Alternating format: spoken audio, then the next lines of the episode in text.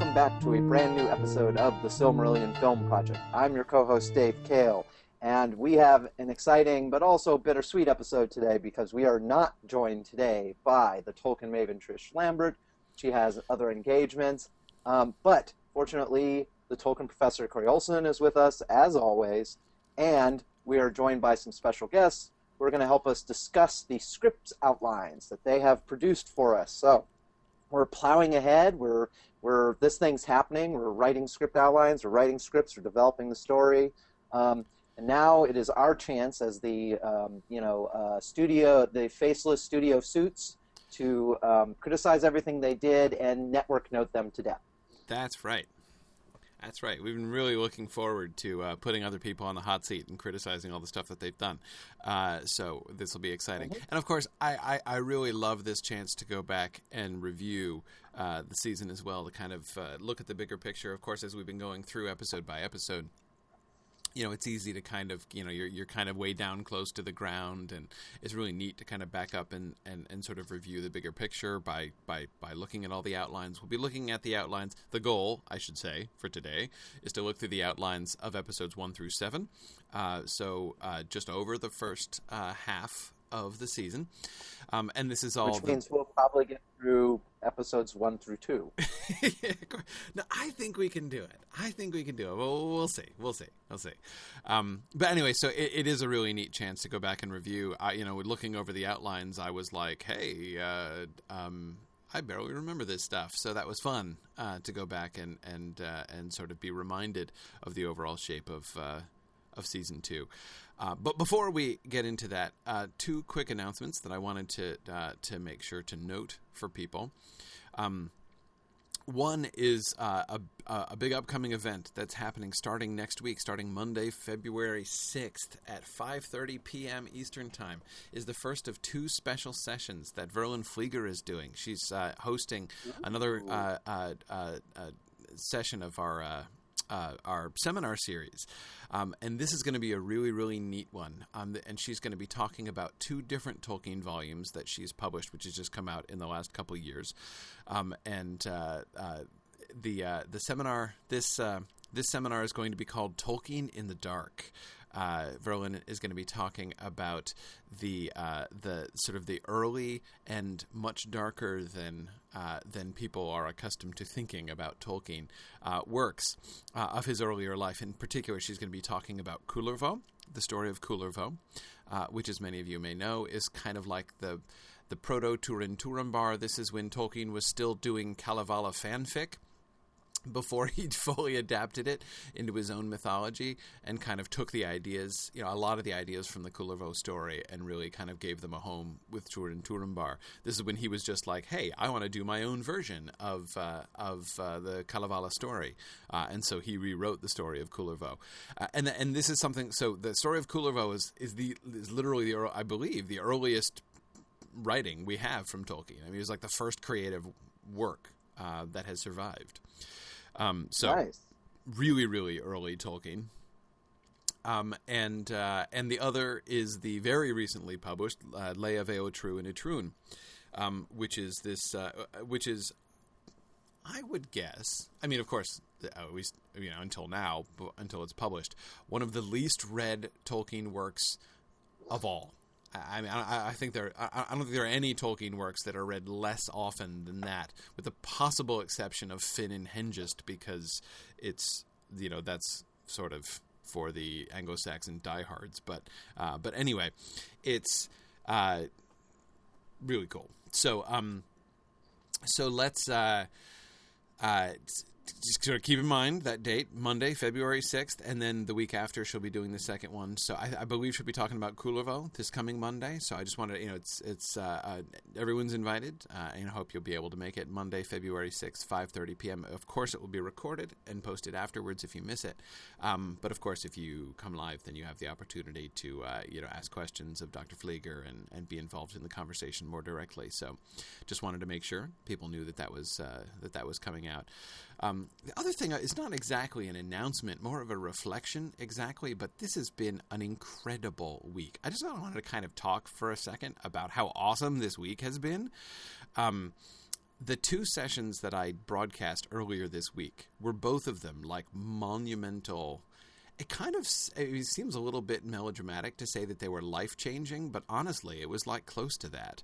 Um, the two sessions I did back to back on Tuesday night and Wednesday night are like absolutely red letter occasions. Uh, on Tuesday night, I was doing my Exploring the Lord of the Rings class, the one that I host in the Lord of the Rings online on Twitch.tv, and um, I was addressing the passage from which springs one of the most persistent questions I've ever gotten about the Lord of the Rings. So it's like a major thing that I that I but it's not just something that everybody always asks about. It's also a question that I've always been crappy about answering. Um, so it was a huge, huge deal for me because I basically kind of feel like I finally figured out what's really happening there it, it, much, much more clearly than I mean I I sort of emerged from that with more of a like, wow, I finally understand what's really happening here kind of thing. And it was a, such a critical moment. And the, the, the moment in question is Gandalf's conversation with Frodo in chapter two of the Fellowship of the Ring. And the question that is always asked of me is like, what the heck is up with Gandalf? Why is he so slow on the uptake? Um, shouldn't he have kind of glommed onto the fact that this was the, the Ring of Power earlier? And why did it take him 77 years to sort this out? And what the heck has he been doing with himself? Um, a lot of people talk about this like this is just an obvious, like, sort of error, like, kind of gap in Tolkien's story. That it just kind of doesn't make sense that Gandalf hasn't figured this out sooner and doesn't do anything about it sooner. So, uh, and and it, it, it's a good question, and it's an interesting question. And as I said, I have never thought that I've given a good answer to that question. I've answered it dozens of times, but usually crappily. So I was super excited going through. So that session was really really fun. Going through, you know, we went through that whole section pretty much paragraph by paragraph, uh, you know, tracing the uh, the line of Gandalf's reasoning and looking at, uh, like for instance, I had never really noticed how evasive Gandalf is. And I finally saw why. I finally figured out why. Like, what's bothering Gandalf? Why is he being as as elusive uh, as he is? What you know, Frodo has to ask his question twice and really screw him to the point before he can get Gandalf to answer the question, which is, "How long have you known all this, Gandalf?" Um, and it, because of course it turns out, as Gandalf eventually explains, uh, and of course the all this that Frodo is asking about is uh, the thing that Gandalf leads the conversation with, which is, yeah, that ring that you have turns out it's destroying you and going to eat your soul, right? And Frodo's response to that is, huh. So, uh, how long have you known about this, Gandalf? And Gandalf doesn't answer it. And then when he does, he hems and haws about answering it because the answer to the question is, well, I've known it pretty much for sure for the last 17 years. Uh, I've been pretty suspicious of it for about 77 years. And uh, let me explain why I never mentioned it to you. And I've been allowing you to possess this thing, which I've known to be probably eating away at your soul for the last two decades without me even telling you about that fact. Gandalf is is is feeling distinctly awkward about that. Gandalf seems to feel guilty. Um, anyway, just the whole scene was really really cool, and it was it was really fun. So I, uh, if you've ever wondered about this scene, if you've ever had that question that I'm talking about, I strongly recommend.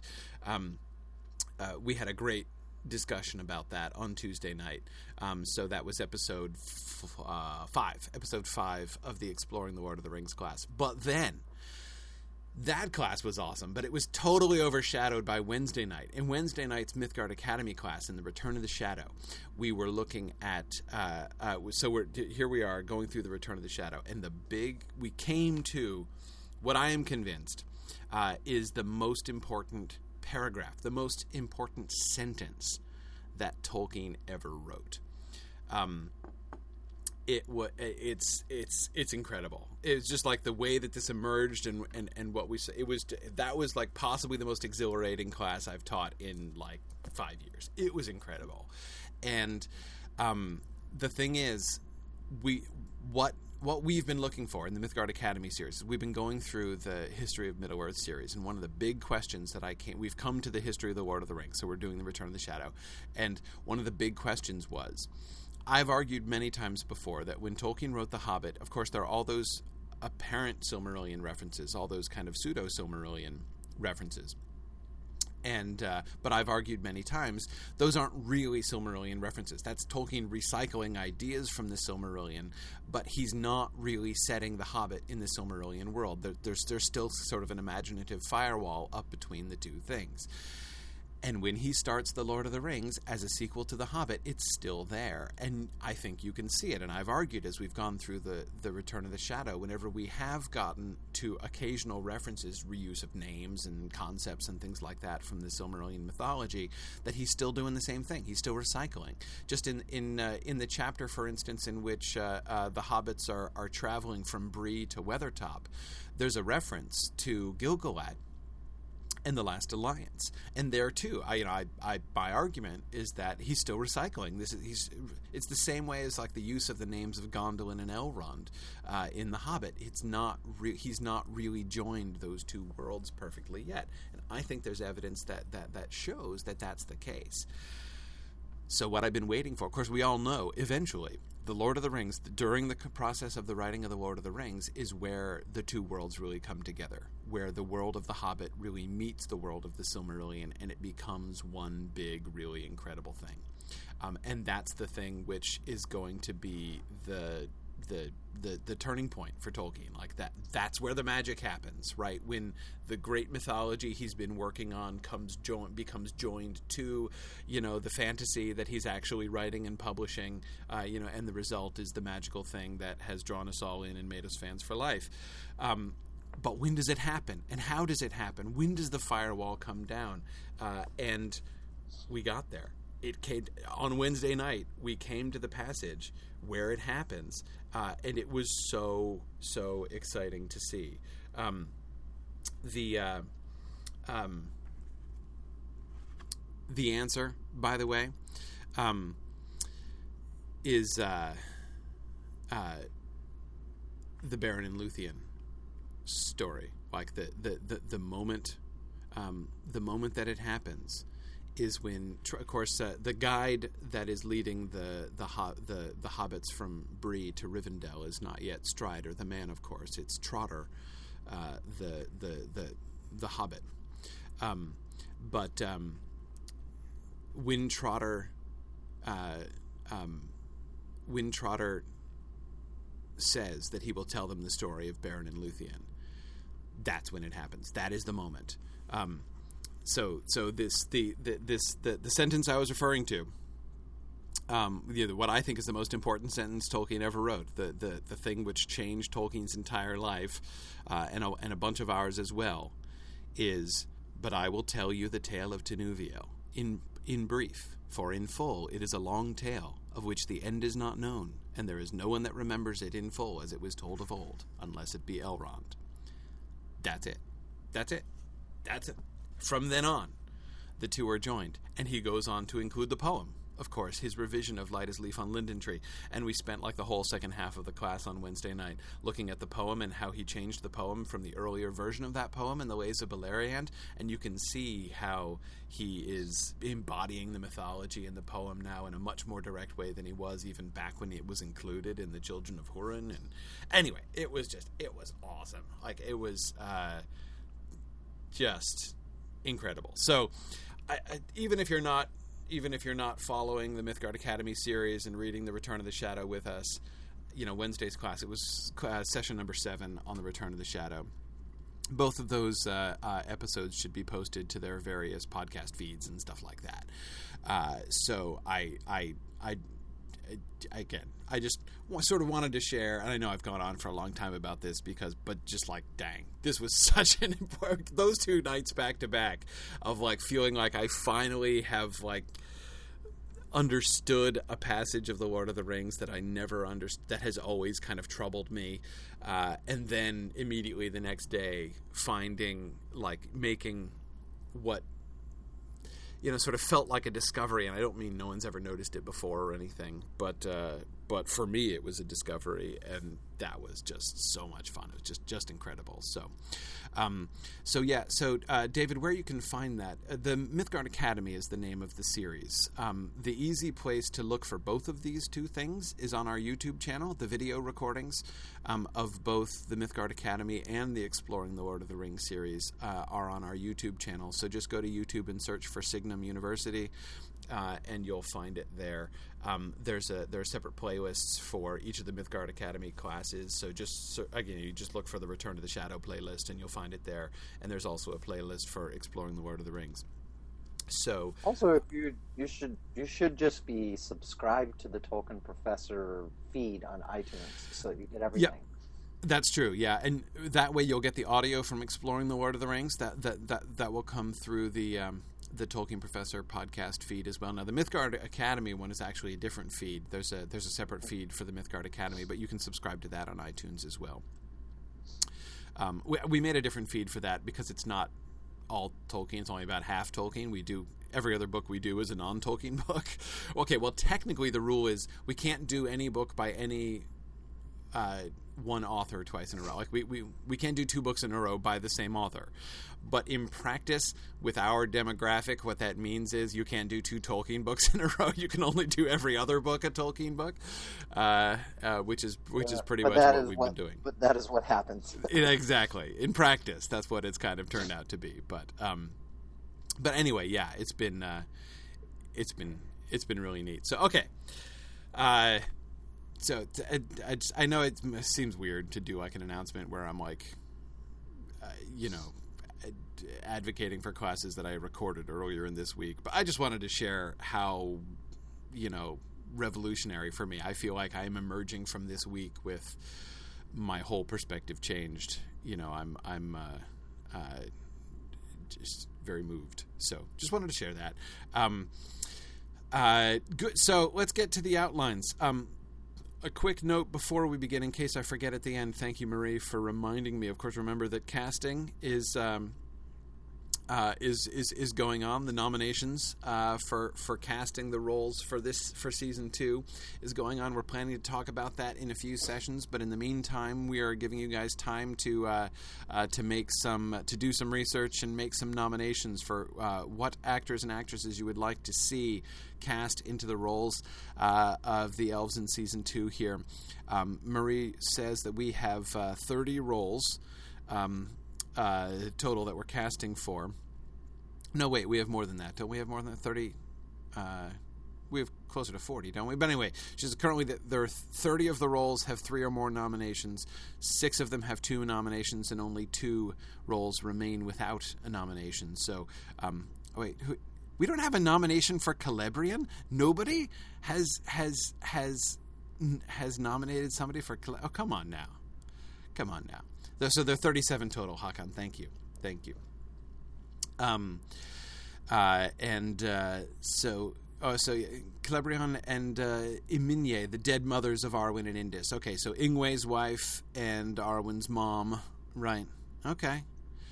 So come on, we need to cast somebody to play the dead mothers. You know, this is uh, this is uh, uh, this is what we need still. So yeah, I'm surprised about Celebrian. I would I would have thought that. And I by the disclaimer, I know I'm mispronouncing that name. I know. Lay off. I'm going to carry on mispronouncing it. I'm never going to pronounce Celebrian's name properly.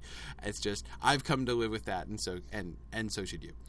Um, but uh, uh, but I know Celebrian isn't dead. I know she's dead. But like the the, the, the, the two mothers who pass away uh, into the West, uh, Indis's mom and Arwen's mom. Exactly. Uh, deadline. So yeah. So Marie, how's this working again? So we've got. Uh, uh, we're we're a week delayed because I was sick last week, so we're going to have another session next week instead of two weeks from now. So we're going to finish the outlines next week. He says very confidently, and and then we were going to do uh, so we wanted to close the nominations by next time, right? So uh, uh, that we can have we can begin voting uh, for the uh, winner among the nominations. So we're we're, we're going to have voting happening starting next week ish, right? So that we can have the voting to be able to talk about it the week after that or the the session after that. That is my memory, my dim memory uh, of the uh, of the the projection there. So, so no wait. Marie says uh, voting openings fair. So, so, when do Marie? When are nominations going to be closed? When do we just sort of have to decide by executive order that we have to find some member of the cast of Firefly to make Celebrian or something? Um. Oh, we're going to close nominations on Monday. Okay. All right. All right. Yeah. Well, that's a lot then. Yeah. Okay. Pick a date. So yeah, well, Monday then. All right. We'll say Monday. So so get to nominating. turnaround. Yeah. Get to nominating. We need. Uh, uh, uh, uh, we need. Uh, um. We need a Celebrian. Indis and Arwen need moms. So let's uh, let's get to that. Um, and please do review those. Of course, you may ask, where can I find these things? On silmfilm.mythgard.org, on the discussion forums uh, that we have set up, is where you can find the casting forum uh, in order to do this. And, and you should also be able to find, uh, guys, the outlines are there, right, as well, in the discussion forum, so people can see the outlines that we're going to be talking about here today. Um, so, uh, well, Nick, good. I am glad that at least one member of the Firefly cast was added to the nominees. That that that certainly, I certainly had. Oh, I, I will be disappointed if the entire cast of Firefly is not is not cast uh, uh, in some film at some point or other. Uh, I believe it's Kaylee. I forget the role though. oh, Kaylee got nominated. Okay, Yeah. excellent. What's her real name? all Jewel right. or something? Jewel Staite. Jewel Staite. Yeah, that's I I that's right. Yeah, yeah. Unfortunately, the guy who played Shepard Book is dead, isn't he? Yes, he did. Sadly, Ron Glass. Yeah, Ron Glass died. That's what I. That's what I. I thought I remembered that. So that is sad. That uh, He was barely in the movie though, so you know it's. I know, but the movie was not nearly as good as the series, and he was great in the series. Yeah, I just generally try to just. I just try not to think too much about the movie. Yes. Yeah. Well, the, the movie introduced me to the show, so it can't be that bad. I, I agree. I agree. It's good. It just it, it doesn't have the spirit. Anyway, never mind. We're not have to get into detailed Firefly criticism, but um, but uh, but yeah, Marie, I agree. Nathan Fillion clearly has to be a human, so we do have to wait a couple seasons to cast Nathan Fillion. I Yeah. I, I, can't see Nathan Fillion as an elf, uh, definitely. But um, anyway, okay, all right. Um, so uh, let's get to the outlines. So uh, uh, we are joined by uh, Nick Palazzo here, who you're going to be the, the spokesperson for the outlines. So you're the one that we get to put on the spot, which is awesome. So let's. Howdy. let's do- I'm going to start with a brief synopsis, and Nick, you can correct me if I'm if I'm uh, like butchering the synopsis. This is me doing an outline of the outline, right? Which is uh, uh, which is which is always perhaps a bit a bit shaky. and you'll let me know if I get things wrong. So just to recall for everybody, that. yeah episode one uh, is and then yeah dave you can condense what i say right so, like into a tweet so it's perfect. Um, it's like the, you know, point. the like distilled essence of the outline having passed through a bunch of different hands. So the first outline is the awakening right the the awakening of the elves. Um, and we have the uh, uh, we started with the frame of uh, of the the uh, the attack on uh, Celebrian and her being taken uh, by the orcs in the pass, and we have sort of the juxtaposition of that with the hunter, uh, uh, who is uh, taking elves from around Cuivien, and, and of course Arwen being disturbed about this, and and Celeborn telling her about how, you know, this has been an issue uh, since since the Elder Days, um, and then we have the uh, the Orome comes in Right, so th- there's an Orome sighting. Uh, you know, he sees them and they see him, but they don't yet have the full interaction because he goes back to report uh, to uh, uh, to the Valar. Then, of course, as we recall from season one, the Valar, in response to the to the finding of the elves, decide to unleash their war. They make the decision to to, to, to have to do the war that begins all wars at the end of season one, but we get this from the elvish point of view, and they hear the rumblings in the distance, and there's you know, and of course, as we recall from that battle, the way that we wrote it last year, um, there is uh, there is near the end an attack directly, an, an attempt to destroy the elves at Cuiviénen, which is uh, uh, which is barely circumvented. So they see that, of course, you know, there's like fire that comes right to the edge of the lake of Cuiviénen itself, and then after that, Orome comes and and there's a lot of fear and uncertainty, and then it's a, it's uh, the three ambassadors led by Ingwe who go over and uh, uh, and and meet with him, and that's how the episode ends with the uh, the the three of them coming to. Though we don't, uh, Nick, as I recall, we're, we're we're not imagining actually getting dialogue between them. It's just sort of them going over and standing before Orome, and that's where the episode ends. That, that had been a, a point of some discussion. Um, my thinking was that we don't need to have any dialogue there except maybe a, a basic greeting. Mm-hmm. Um, and and that's it. There had been some discussion of maybe a a small conversation happening, but I personally am in favor of at the most just you know hello. yeah, it kind of seems to me like it would be anticlimactic. Like almost any kind of conversation they have, it would be hard to end the episode. Like it'd be it'd be easy to end the episode with a visual tableau, right? But it would be hard to yeah. be like, "Hey, hi, um, I'm Ingwe. Who are you? Like, I'm Orome. I come in peace. Okay, yeah. that's nice. Like, where does the conversation end? Like, what's the fit moment? Like the, you know, to roll credits exactly in that conversation. I'm not really sure. Um, so yeah, I kind of it kind of does seem a visual tableau would be sort of the safest. What do you think about that, Dave? Any any thoughts about that conversation, or is there like a you know a, a point in a conversation between them where we could stop, or like a, a, single line that could be delivered perhaps between them? Can you see how, how that could work at the end of the episode? To, it's hard to imagine. It's a hard to imagine doing it in a way that's not going to feel silly. Yeah, yeah, yeah. Um, and of course, the whole like "I come in peace" thing. You know, one of the things obviously that we have to definitely with, not do that. Well, exactly. I know, right? But that's the thing. I mean, one of the things that we have to deal with when when we have this kind of encounter is that you know we're going to have like alien encounters in a hundred science fiction movies lo- lo- looming in the background of people's minds, right? Well, not just that, but also first contact between cultures, um, right. especially between cultures that are more advanced versus cultures that are more, for lack of a better word, primitive technologically. Right. right. That's the same right. kind of thing. So there's cultural baggage that comes along with that as well. Right, exactly. Yeah. yeah, yeah. We don't want them to look like you know we don't we don't want the Valar to look like imperialists or colonists or something like that. Yes, yes. Yep, I agree. So, um, I suppose then the safest thing would be also in that sense to have no dialogue. Because again any line that I can think of giving them I don't know. It would be a hard line to write a single line or you know how the well, dialogue just, would go. Just having it just having uh Ingwe say a greeting in Elvish is the only thing I can think of that would that would work from my point of view. Right, but even that, I mean, what would it be?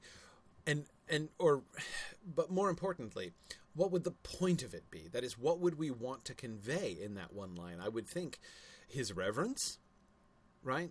But even that might come across kind of weird. I mean, how does he greet him? Does he call him Lord, for instance? Right, showing reverence for him? And if so, does that come across weird? Because he's never met him before. He doesn't know what he is, right? Um, the the fact that a bunch of the other elves are like, dude, this guy could be the hunter. You know, some mysterious horseman has been hauling people off out of the woods, and now you're going to go up to the first mysterious hunter who rides up to the shore of the lake and uh, and and and you know be fine with that. Just gonna yeah. say hello. Yeah, exactly. We're just gonna yeah. Um, well, that's the basis of the whole conversation before they leave. So yeah, exactly, exactly. Yeah. So given that, you know, his response, you know, what he actually says is is I mean, it's it's a step beyond. You know, if if Ingwe has gone as far as saying no, we should go meet with him. I am willing to go meet with him. I think that we should we should not just cower here. We should not run away. Um, I think that we could. Um, you know, so okay, but again, now so but what does he do? You know, does he does he does he go whole hog and show reverence and you know something almost like worship? Um, in which case, he might look like a mindless zealot, and we wouldn't want him to look like a mindless zealot. Exactly. You know, I don't know. It it is tricky, and I, I do think the the easiest way to circumvent it is just to have it be a visual tableau. Um, we can show him standing there, sort of in respect and even fear. Um, and have uh, you know maybe the final image of that scene of the of that scene is just Orome smiling at them, right? You know when they they come over and Orome smiles, um, you know show his happiness at seeing them and because again remember one of the one of the interesting elements here um, one of the things that I love most about the episode uh, one outline is just the. I love the Elvish perspective and what you guys have done with the Elvish perspective. I love the way in which um, I, I, think it works really well um, to be going back over terrain that we did at the end of the last episode or at the end of the last season, but to be persistently Elvish in the point of view, um, you know, pretty much through the whole thing, so that we we're really kind of seeing like here's what this would look like from their point of view. And and because again from from the viewer's point of view they know who Orome is right? And they know that he is trustworthy. And what's more they know what lies behind his visit especially his second visit. Um but but the elves don't and so being able to sh- so the way in which uh, like sort of showing Orome's delight at the response of Ingwe, uh, you know, and the other ambassadors there at the end, um, is I think a really good way to kind of at the end of the episode make a connection with the audience's perspective, right? Um, it, it's it's it's like Orome sharing a moment with the audience in a sense. Um, yeah, yeah, and, on the wall a little bit. Sorry, go ahead. I said leaning on the fourth wall a little bit. I was going to say, if we wanted to be really hokey, we could have wink at these. right, right, exactly. Yeah, not quite so far as that, but yeah, yeah, it, exactly. I mean, it's to at least have the audience aware of the fact that they like, you know, sort of share an understanding with Orome, um, and therefore can appreciate the significance of what has happened. And Marie, I agree. The the the, the courage uh, of Ingwe and reaching out to Orome is that's the note that we want to strike. It's not like blind zealotry, but his uh, his courage that um, uh, that is really emphasized. Definitely, definitely. Um, so yeah, and and uh, the, the way it works with the battle is really is is the way that the Elvish perspective works with the battle is really really good. Um, the fact that it looks like how that is going to feed in on their reactions because it's it's you know the text itself um, the text it's you know the, the Silmarillion emphasizes that the form of the black the fact that the the dark rider had taken that form um, both had the effect of making some of the elves pointedly suspicious of Orome. And it and the narrator reveals had been intended to have that effect right? Um, so we already have that. Um, and we have that, you know, the first time that uh, that that Orome shows up.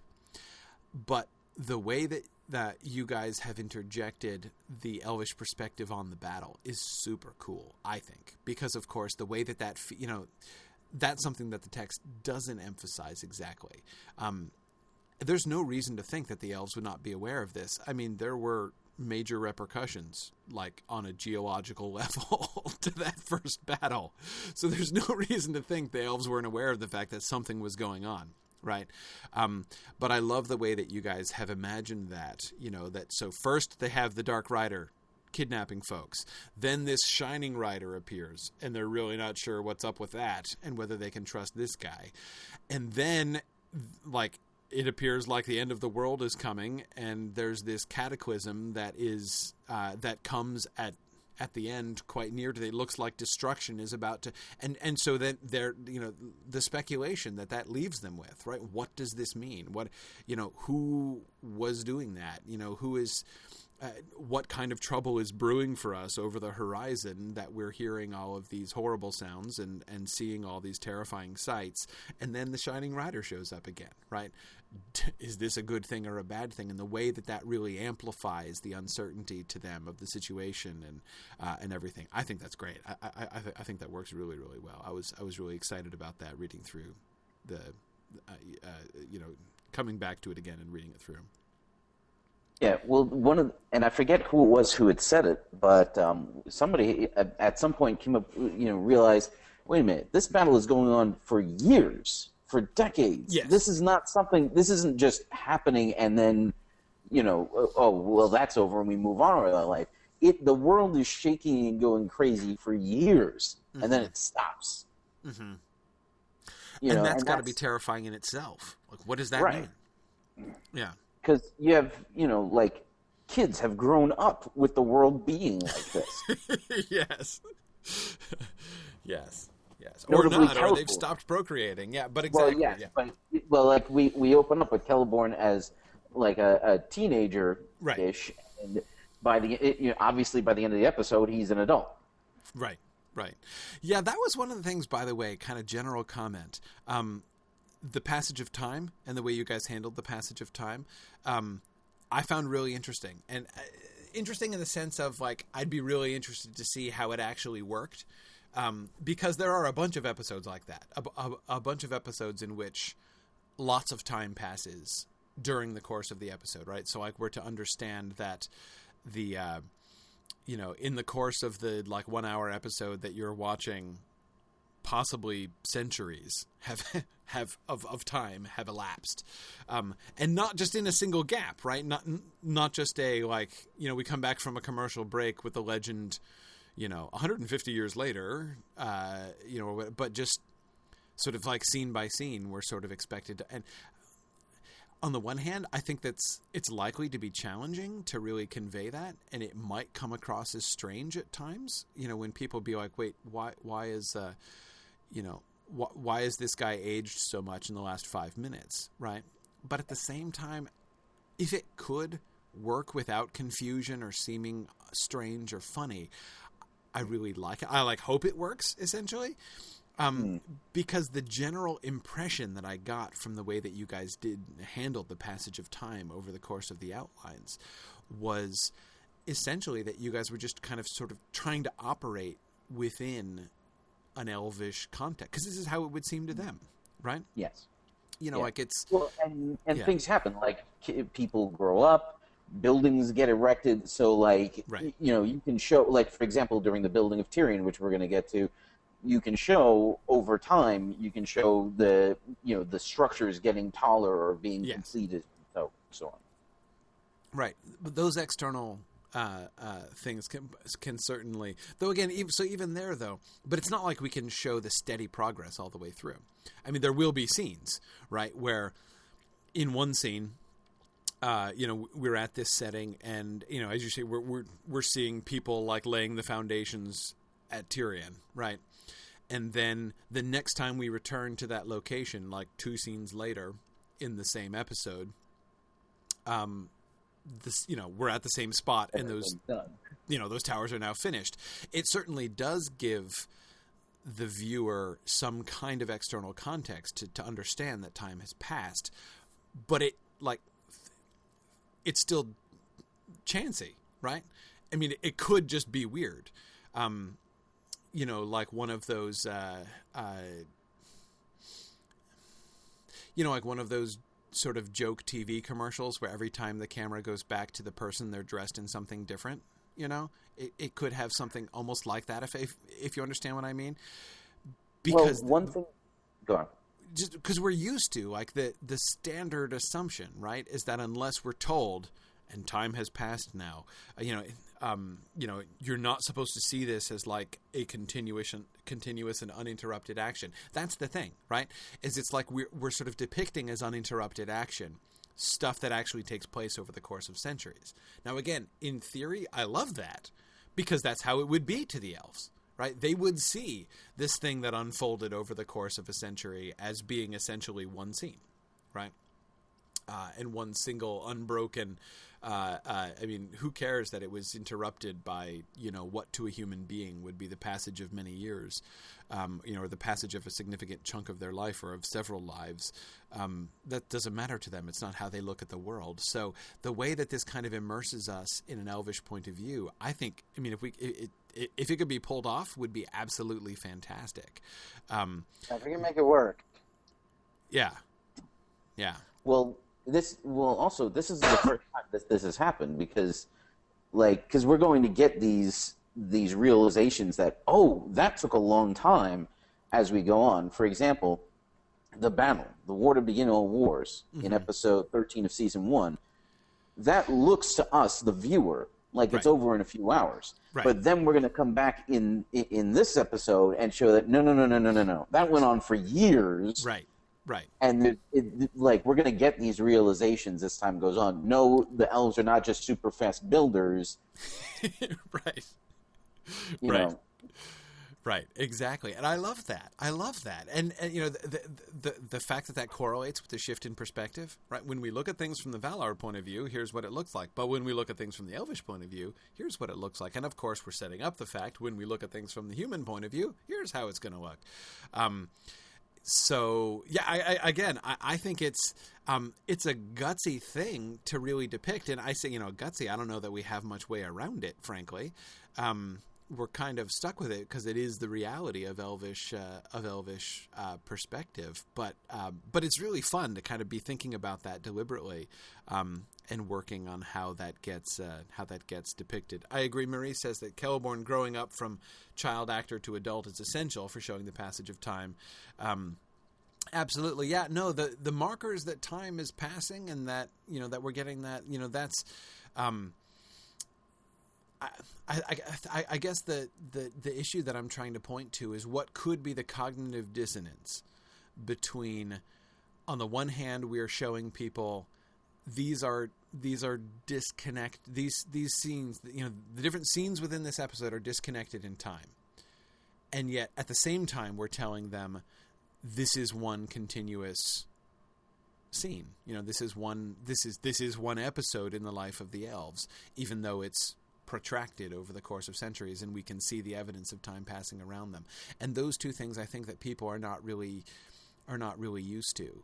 Um, I mean to uh, it makes me think of course of the uh, um,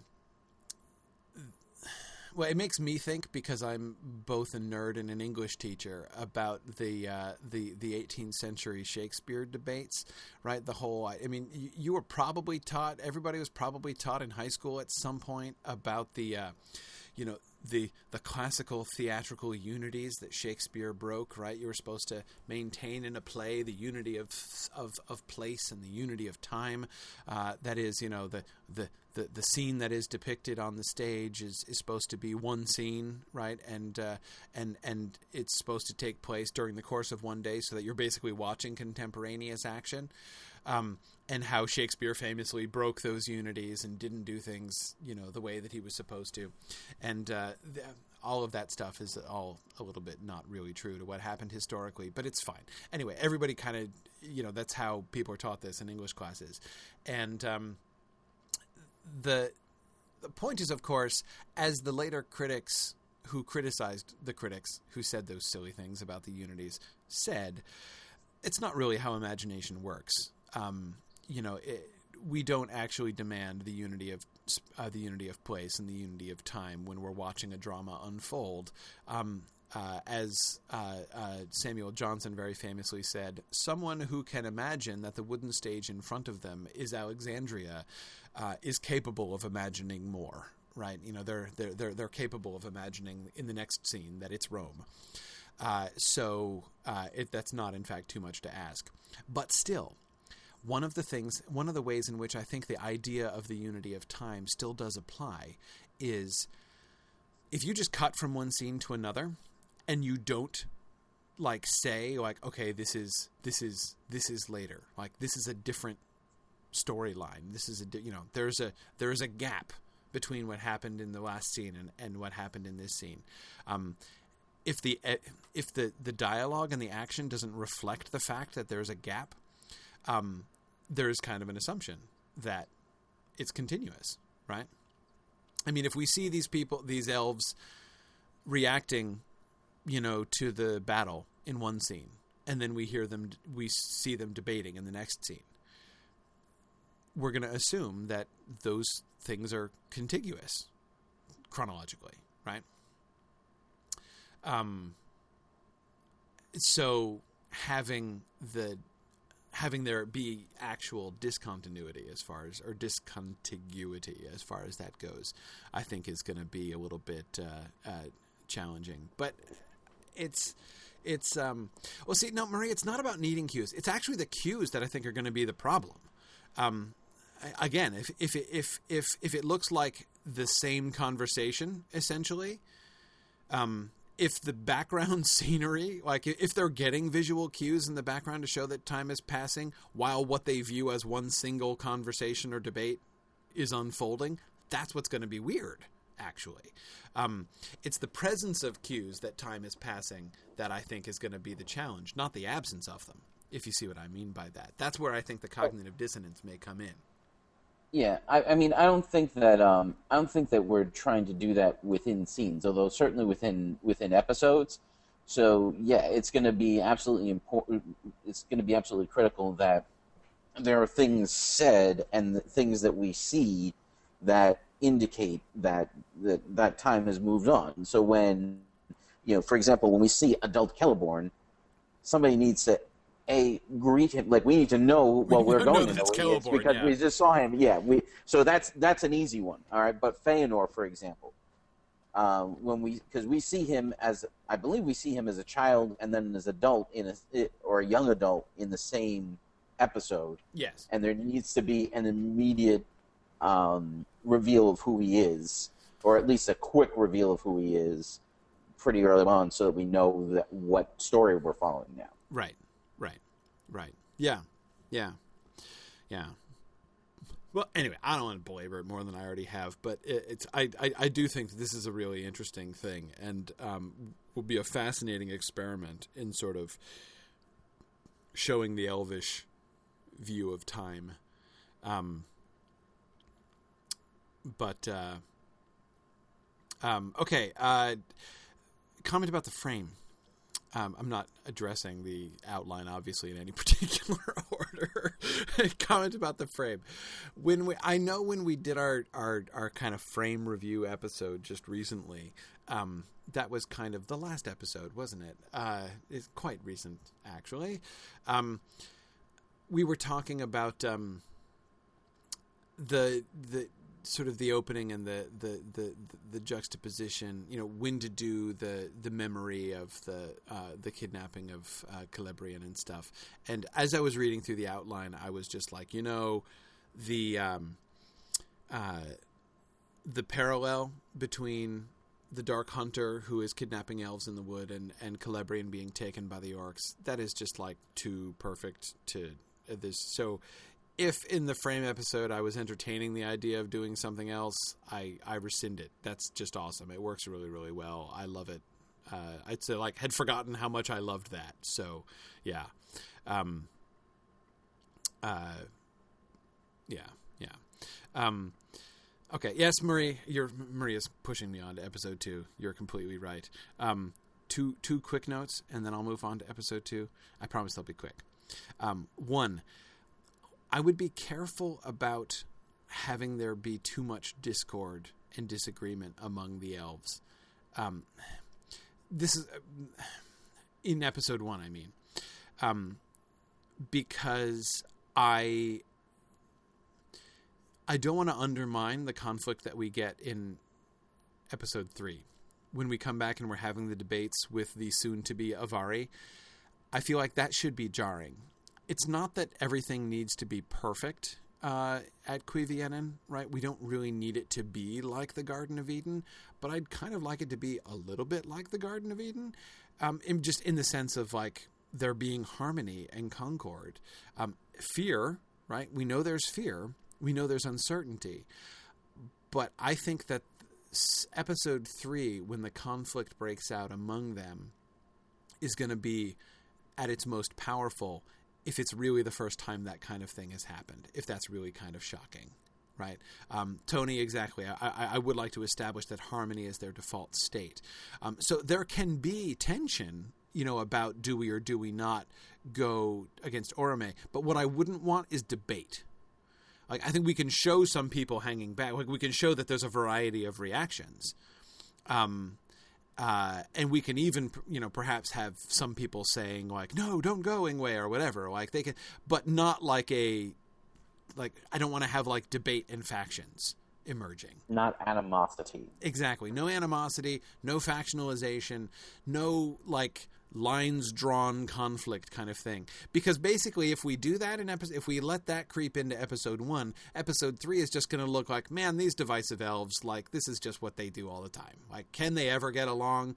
And you know, obviously the discord among the elves goes back really, really far, but I don't think we. I think we want to make sure that we don't show discord as being like the primeval state uh, of them. Um, now, Karita points out very sensibly that fear can can unify as well as divide. You know, do we want their fear to bring them together? Um, yeah, I, I, I guess Karita. I think the way that I would kind of play that is they're all afraid. You know, they're all afraid of the the war that's happening off in the distance. They're all afraid of the Dark Rider. They're all afraid when Orome shows up. I mean, who's not afraid? Um, Ingwe's afraid, but uh, the difference is in their different reactions to their fear and how they respond to their fear. So again, we can show differences and we can show even even tension of a of a kind. Um, yeah, just not not animosity, not not debate. Uh, I would say. Um, and my my other one point uh, is I absolutely loved the interruption of the feast by Orome. That is fantastic. That is just absolutely brilliant. That they're having a feast of celebration of the end of the war, and then their feast is interrupted by Orome showing up. That is like so delicious from a Silmarillion perspective that I just couldn't handle it. So I just, my compliments on that touch, especially. That was my favorite touch of the entire first episode. Uh, brilliant. And of course, because it, it's an inside we joke need, that we need to find ways to insert that element at every possible opportunity. Oh yeah, oh yeah.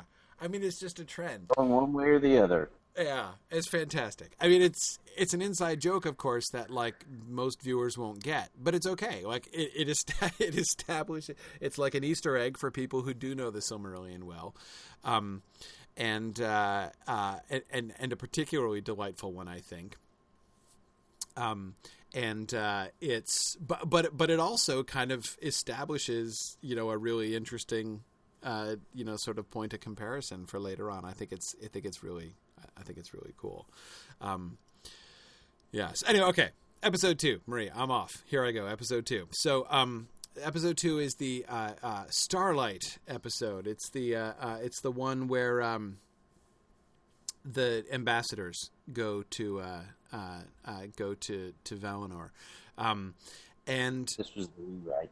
yeah, this is the rewrite. Yeah, I was looking at the rewrite of that, and um, uh, so this is where in the frame we're talking about introducing the uh, the subplot of Arwen's friend who's made her decision to go to uh, to to Valinor.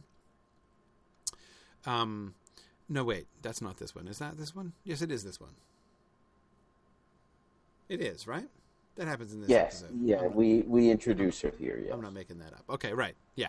Okay. Um, and uh, we have the uh, the debate of the Valar.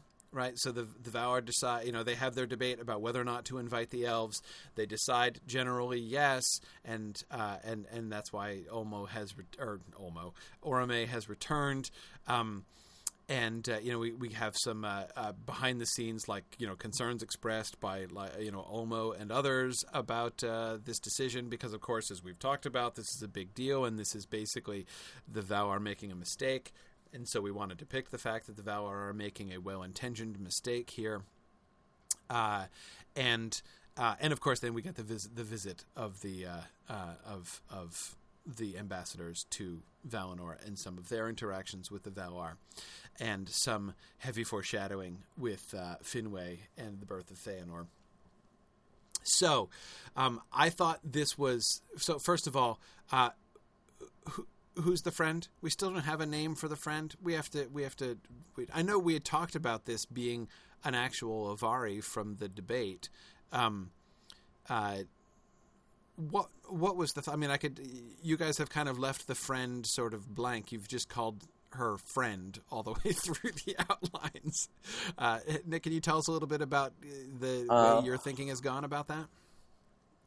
As far as the name of the friend, or is the f- friend itself? The identity of the friend, like what? Okay. Um, so the our hope is to make her more or less a peer of Arwen because as, as you mentioned in uh, in the last episode, last time we talked about this, she's kind of full up on mentor figures, Yep. especially in uh, especially in Lothlorien.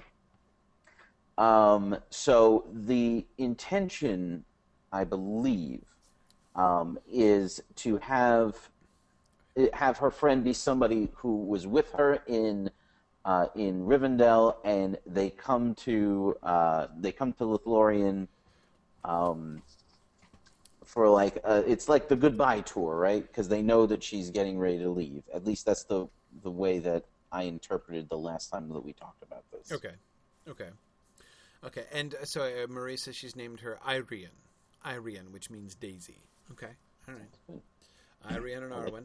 Um, so they're like sister figures. All right. Yeah. Karita says with uh, since she's got twin brothers, so Arwen needs a gal pal. I get that. That's fine.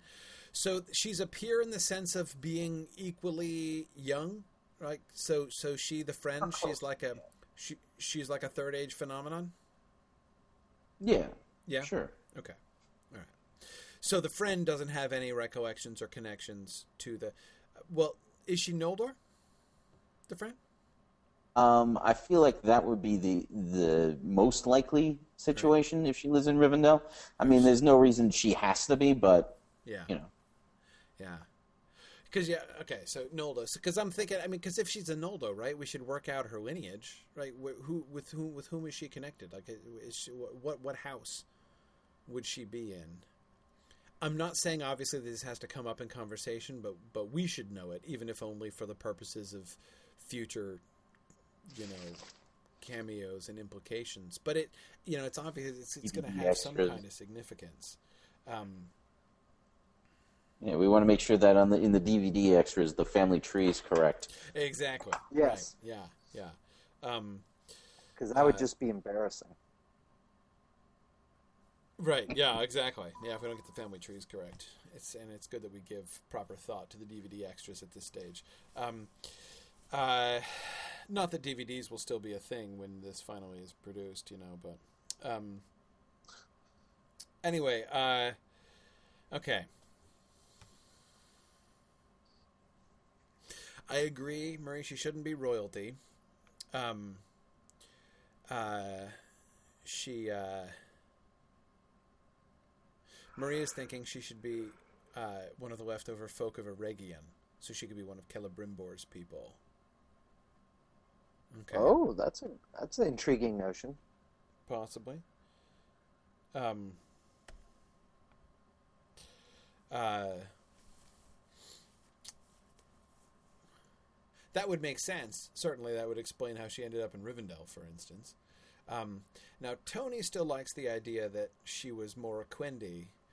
Uh, I kind of do too, though in some ways it simplifies the thing if she's not. Um, you know, if she's from the Noldor houses. That is, it kind of simplifies her, especially if she's Arwen's peer, right? Um, when I was proposing her being Quendi back when we were discussing this, that's when I was still thinking of her as more of a mentor figure than a peer figure. And if she's a mentor figure, then she would have had this longer wealth of experience and have been connected to the earlier stories. A, a Quendi who's been around for the whole time and now has decided like the time has come to go is in a very different place. If she's a third age Moriquendi, I mean, if she's a th- if she's just like one of the Nandor, one of the Nandor or something, who um, you know has been hanging out in Rivendell for for reasons, um, and uh, is friends with Arwen, and then just decides like, eh, okay, I'm out of here. I'm going to go to Valinor. It puts her in a different relationship, uh, and I think a possibly a more strained relationship with the whole "where do elves belong" question. Um, whereas someone who is of the Noldor uh, and makes that decision, it's it's a more natural decision in a sense. I don't know. I mean, at least as far as the themes of the season are concerned, it just seems to me to kind of work uh, more. Um, but My my concern about her being Moriquendi would be that she would have gone through every phase of the thought process that Arwen is now going through, which means that when they have their like final discussion, everything is going to get spilled out, and we're not going to have any room to talk about anything right, concerning it. right. So, having her be Noldor mean makes it less of a. It, it means that she has not necessarily had to have gone through all of the like this. Could, she could be just doing this because that's what you do. It's what you do, right? Exactly, exactly, and that does make more sense from a Noldor perspective. That it's what you do as a Noldor, like the the Noldor and Middle Earth are are, are are are merely tarrying here, whereas um, what the what the the you know the the Moriquendi Teleri are doing is, is something beyond uh, beyond tarrying at this point. Um. Yep. Okay. Okay. I can buy that. That all. That all. The idea of making her appear makes does make that seem to fit fit better. Um, okay, that's good. Um, I love the the the idea the setting the debate of the Valar in the ruins of Utumno. Um, I love that. I thought that was really cool. Having the, you know, so as soon as Melkor is taken captive, um, they immediately convene there in the wreck. And so this is like our farewell to Utumno, right? We're never going to see it again. So showing Utumno shattered, uh, and you know Manwë sort of holding court there in Utumno, I think is really is is a really neat uh, sort of visual connection back to season one. Uh, I loved that. Um, uh, so, and what I liked just as much in this episode um, was the emphasis that I, cause I, I don't think. I mean, remind me if I thought of this. I don't think I thought of this, but I've been surprised before.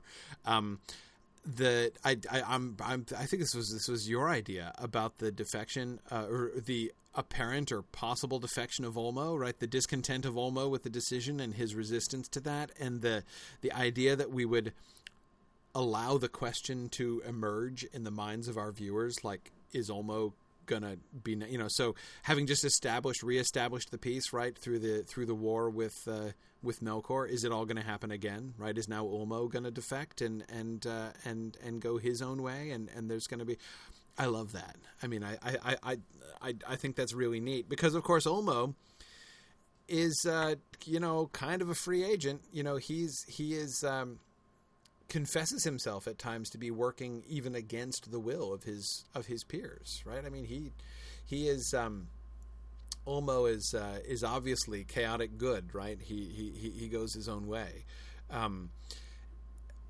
and that and he's the wrong. more elementally scary of the Valar. I mean, Mandos and Orome are scary in their own way. Ulmo, though, has like the broad sweeping power of the tsunami at his beck Right. and call. Right. So Yeah, absolutely, absolutely. So yeah, the, the the fact that that lurks out there is a possibility, right? The possibility of uh, um, of of Ulmo actually not changing sides exactly. It's, it's not like he's joining with Melko, but that the Valar might splinter again. I think I, that's I love that. I mean, obviously we can't go too far with that, but I but I um, I love that. And but my but the my I love the Vairë scenes. Love them. Absolutely. Every every single Vairë scene you got the way that you guys interwove uh, the the scenes of Vairë weaving and the revelation of her tapestry with uh, of her sort of uh, prophetically ambivalent uh, tapestry of Míriel and uh, Finwë and Baby Feanor. I th- was that was just that was gorgeous. Absolutely loved that. Um, uh, in fact, I think I can safely say in episodes one through seven, I love everything that Vairë does. Every time Vairë comes in, I loved it. Absolutely loved it. Um, the character of Vairë, as you guys are developing her, she becomes this, especially since she doesn't speak, she becomes this like visual symbol of the foreknowledge of the of the uh, of the Valar. Right? She becomes she becomes the visual representation of doom. It's fantastic. That's just great. You know, Mandos is the one who proclaims doom, but to have Vairë be the one like and now but meanwhile behind the scenes like doom is being woven right? It's it's anyway yeah it's uh, it's fantastic. Uh, Karita now thinks I've given you so many compliments in a row that I'm that I'm uh, buttering you up for uh, uh, for for something truly horrible here soon. Um, uh, no no. I just really liked episode two actually. Um, the Okay, well, Commander, there, there there are a couple things I would say. There are a couple criticisms I have to make, but they are totally outshone by the uh, by the by the compliments. Um, Well, before you get into those, I did want Yeah. to let, let you know that the uh, the Ulmo subplot, I believe, was Brian's baby. So oh, was it cool? Instead- yes, I believe. I like that. Well, because I mean, that's we can play the long game on that one, right? I mean, because that's th- there are going to be plenty of times when Ulmo is doing his own thing, and the other Valar can be like, "What the heck is Ulmo up to? like, what is he actually trying to undermine us here? Is he playing his own game? What's you know, is this Melkor all over again? Right? I mean, that can be a question that people are that people are actually asking. I think that's that's cool. That's cool. Um, uh, and again, that's that's something that will be relevant for you know the first ten seasons. So um, all the way up through. Remember the the the the final like Ulmo's big gambit, the like the Gondolin gambit um, by Ulmo. Uh, I mean, all that stuff is basically still Ulmo going rogue. Um, uh, cool. So anyway, my my critiques slash questions from episode two. Uh, uh, f- you you you uh, you wanted to have uh, uh, Finwë doing arts and crafts time with Aule, which I think is great. Uh, in general, I like that. I think that's absolutely thing. It can't be jewels though. Jewels are are a pure Noldor thing. To have him making jewels with Aule makes it look like the Noldor learned about jewel craft from Aule, um, and we don't want that. We want we want to, to to make sure that jewel craft is like this is something. Yes, of course, like the craftsmanship of Ulmo has like led the way for, but it's really a discovery by the Noldor, and it's it's like the characteristic Noldoran thing. Um, so yeah, I would definitely want them to be doing just just something else, metal crafting or whatever. Yeah, yeah. Um, Yeah, what what he's doing isn't super important. yeah, so. yeah, exactly. Just, but like jewel crafting is super important. So I just wanted to, just wanted to, just wanted to, to, to, to mention that. Um, uh, uh, the okay, so the festival, uh, and and our and Arwen's gift. Um, I I wasn't. I, I didn't love the high elf low elf thing, um, and in particular the way in which so. In uh, the early part of the outline, we have like, you know, uh, Arwen has made a, a Varda thing, right? And Galadriel really likes it, but the a bunch of the other elves, you know, the other Galadhrim are like they don't they're they're like who's that right i mean they don't they don't they don't they don't really they don't really get it and so then you know there's this like conversation where galadriel sort of reveals that like uh, you know a bunch of the you know uh, we don't we don't really talk about varda much around here she doesn't mean as much to the uh, to the you know to the nandor as she does to the noldor i'm not a i'm not a huge fan of that i don't know it on the one hand, I mean, I get it. I get where that comes from. I mean, when Frodo meets Gildor in the Shire, he says, "They are the High Elves, for they spoke the name of Elbereth." Right? Like, I, I it's, I'm not questioning it. Like, it's if the fact that they called on Elbereth, uh, in Frodo's mind, defines them as High Elves, it does suggest that indeed. You know, reverence of Elbereth is one of the markers of that, and that therefore, by extension, um, you know, the Sindar and the Nandor don't have the same relationship and wouldn't be calling on Varda. But it, um, I guess what I don't like about it is the way that it introduces a kind of. It would be really easy for Arwen and Galadriel to emerge from that uh, conversation looking like snobs, or like the Illuminati of the elves you know, for them to be like, well, you and I know what's really going on, but the ignorant masses, like, they really don't. And especially because that could make Galadriel look like, but I must, uh, uh, I must, um, you know, uh, um, indulge the ignorant masses. And, and I've been living with them for thousands of years, but I've never, like, told them about Varda. You know, I haven't bothered to enlighten them in any way. It's just. I, I don't. I mean, I'm not saying it's it's. It's not that I think it's wrong, as I said. It just the way that it comes off. I wasn't seeing. Um, first I felt that it could come off badly, but then secondly, as I was thinking about it, I'm not sure I see the reason why that needs to come off at all. You know, like what is the purpose of introducing that high elf, low elf distinction? I know low elf isn't really a thing. I'm kind of joking about that, but um, I don't know. Well, I, I, I just I, I wasn't sure what we accomplished exactly from that and why we need that in the frame. That, I can I can give you the reason. Okay. Um, there's a couple. So the reason for having the scene as it's written now, period, is to be able to to segue into Varda. That's the that's the simplest explanation for that.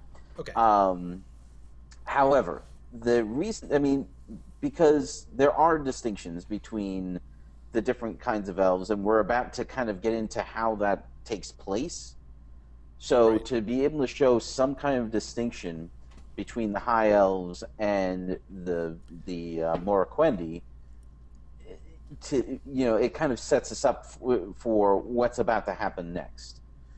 Okay, that's the reason for Right. for it being in there, and I feel like we can that you know with through specific dialogue writing and acting choices, it cannot necessarily come off like Galadriel and Arwen walk away from the servants who go back down into the kitchen downstairs. You, you know, like that can be written in a way that isn't going Right. to come off that way. Sure, sure. I think my problem is ultimately what it draws attention to is the gap between Galadriel and her people. Which Um, there is one. Yes, but I'm not actually sure how big that would be. That is,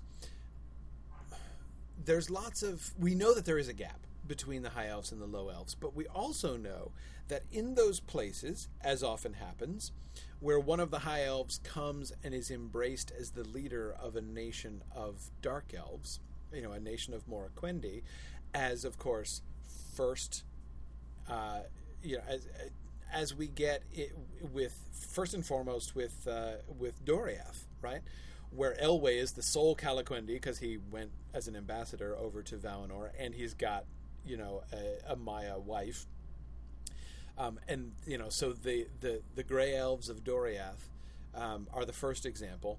Galadriel and Lothlorien, of course, is another example.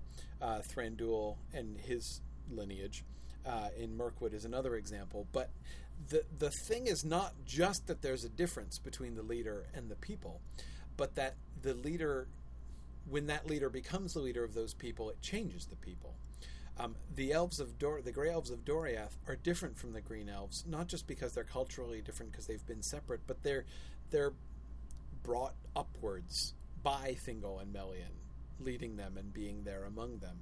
And I think that Galadriel would also have like the Galadhrim would not be exactly the same as Oh, their agreed. cousins in Mirkwood or as other Avari, uh, for instance, who were you know further out to the east and never you know lived with Galadriel and Celeborn.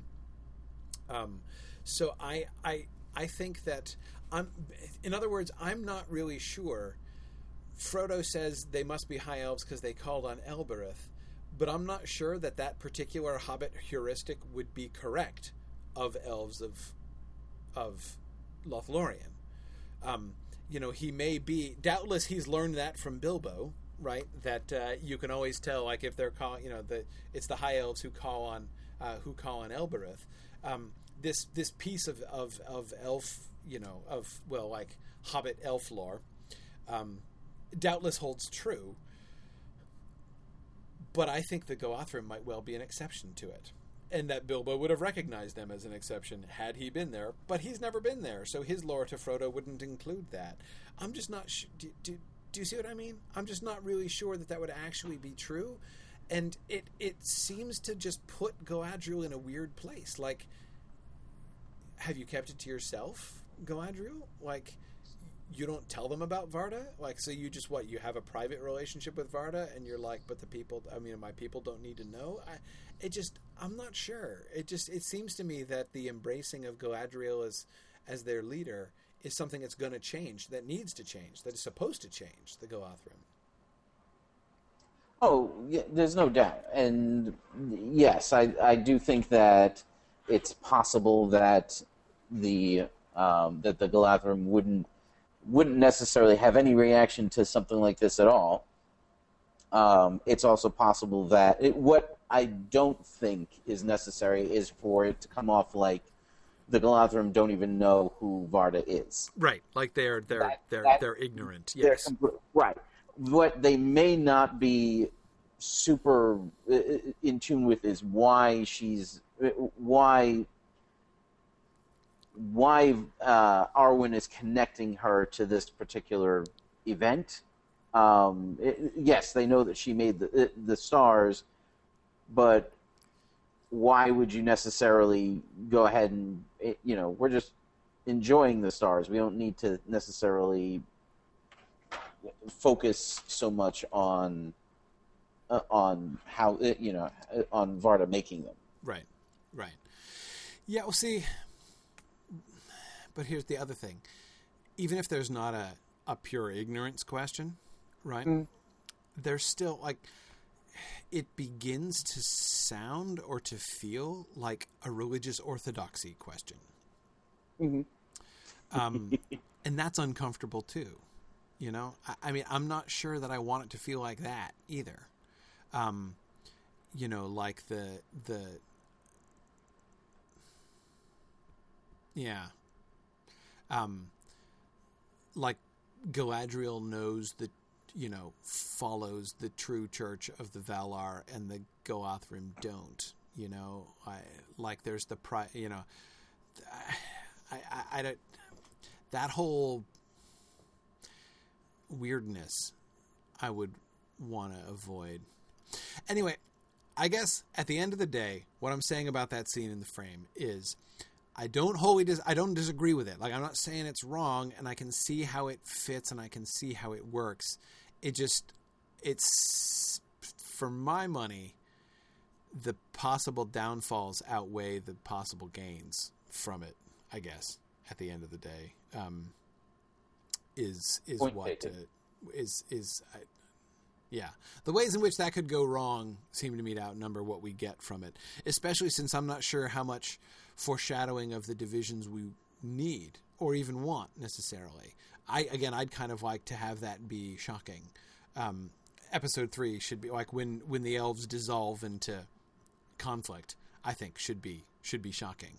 Um, which is which is one of the reasons by the way also I wasn't a huge fan of of like Míriel snapping at folks uh, I mean I like the meanwhile back at Cuiviénen we're telling stories about the, those elves who went away into the west and never returned. I I like that. Again showing the passage of time and the idea that you know we, we talked about that some in the original in our in our original session on it. But um but again like that I want to save conflict, right? I, I want I, I I I think that episode three will work best if it's the first time we've ever had elves yelling at each other. Well, the problem is that that also removes some of the conflict and ten- and and drama from episodes one and two. So it's a it's a careful balancing act that we're trying to walk there. Um, it's okay, but see, I think there, there there's enough. There's enough to explore. There there are enough ideas to explore without there having to be interpersonal conflict. Um, I'm not a big believer in the absolute necessity of interpersonal conflict. Um, I. Uh, it, it comes in pretty handy in a television episode. I'm just saying. Well, I know, but see, I don't know. I acknowledge it's what is normally done. Um, but of course, as people know who have followed me for a long time, this is how it's always done is never a great way to convince me personally.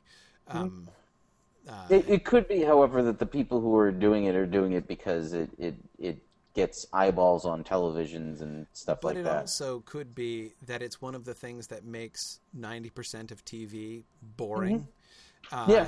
and to, pointless. well, to to certain to certain people, yes, but they they don't make it that way because people don't watch it. sure. You know? Yeah. Whatever. But fortunately, since we don't have to worry about mercenary things like ratings and can focus That's true. on That's true. just like the making of the perfect artistic uh, uh, uh, thing, um, I this is um, yeah. I'm trying to think of where was the uh, where was the time that I oh yeah um, Star Trek. So I've been watching Star Trek. Uh, I've been with tweeting about this. I've been doing my completionist view of Star Trek, which I began last year in celebration of, of the 50th anniversary. One of the things that annoyed me most about the original Star Trek series was the fact that Bones absolutely has whatever Spock says, and it doesn't matter what Spock says. Spock can be saying the most perfectly obvious thing in the world, right? Um, uh, you know, Spock could just be saying, There are people over there. We should go over and talk to them and see what they are. And you can guarantee Bones is going to take the opposite view. He's, he's going to be like, No, that's just crazy, you crazy Vulcan. And it's like, and even when the things that he says are idiocy or self contradictory at times, yet always, always, always, Bones must oppose Spock, and we must have Bones and Spock giving alternate views and Kirk deciding between them. Like, that happens all the and like it be, it, it, it became like the, the, the, at times. Now i'd love spock and bones. There are two of my favorite characters and i and i enjoyed the original series more than i remembered enjoying it before. But that element always bothered me. It's like and and and, and honestly that's what what it felt like was like we have a formula that we must stick to. Like there must be um there must be um there must be conflict. Like you know, we can't we, we, we can't all be agreeing, and and it just annoyed me. Um, now, Karita asks, what would I rather see instead of conflict? Um, there's a lot of things that you can work out. Like people don't have to disagree. What you need is movement. Right, you need to be thinking about like how do you get from one place. To, so there can be suspense, there can be mystery, uh, there can be like discovery, without interpersonal conflict. Like, people don't have to fight about it. So, for instance, going back to Míriel in the camp, um, there can be suspense, uncertainty, loneliness. Like, are they, the question, are they ever coming back? Right? The fact that some elves have obviously given up on them coming back and Míriel holding out hope that they return can be conveyed. The fact that she does not think that everyone doesn't think alike can be conveyed to, to show the different ways that people are responding to this. Which you know, it's you know, are they going to come back? Um, that can be a question that gets put before without them having to actually fight about it on screen. You know, without actually having to have interpersonal conflict between people on screen. That's the that, that that's the part of the formula that always seems to me too formulaic and that I I often kind of dislike. Like, let's not. Why do we? The, I feel like so. Whenever I watch TV, which is not that often because a lot of this stuff, and I mean, I I I I get annoyed by by ill written TV shows, and I don't have that much time anyway. Um, but what what when I get annoyed by TV is when it's like how much time is spent just manufacturing conflict between people, like you you know you and anyway. So I I I, I think uh, having people like she that she can be thinking about it, wondering about it, talking about it, right? She can be saying like, no, like they're going to come back, but it doesn't have to be. They don't have to be fighting. There doesn't have to be conflict, interpersonal okay. conflict again. You, well, okay. I mean that that's fair. The only question I would have is how would you react if you found out if you found somebody saying that your significant other had gone off and was never coming back? Um. Uh, well,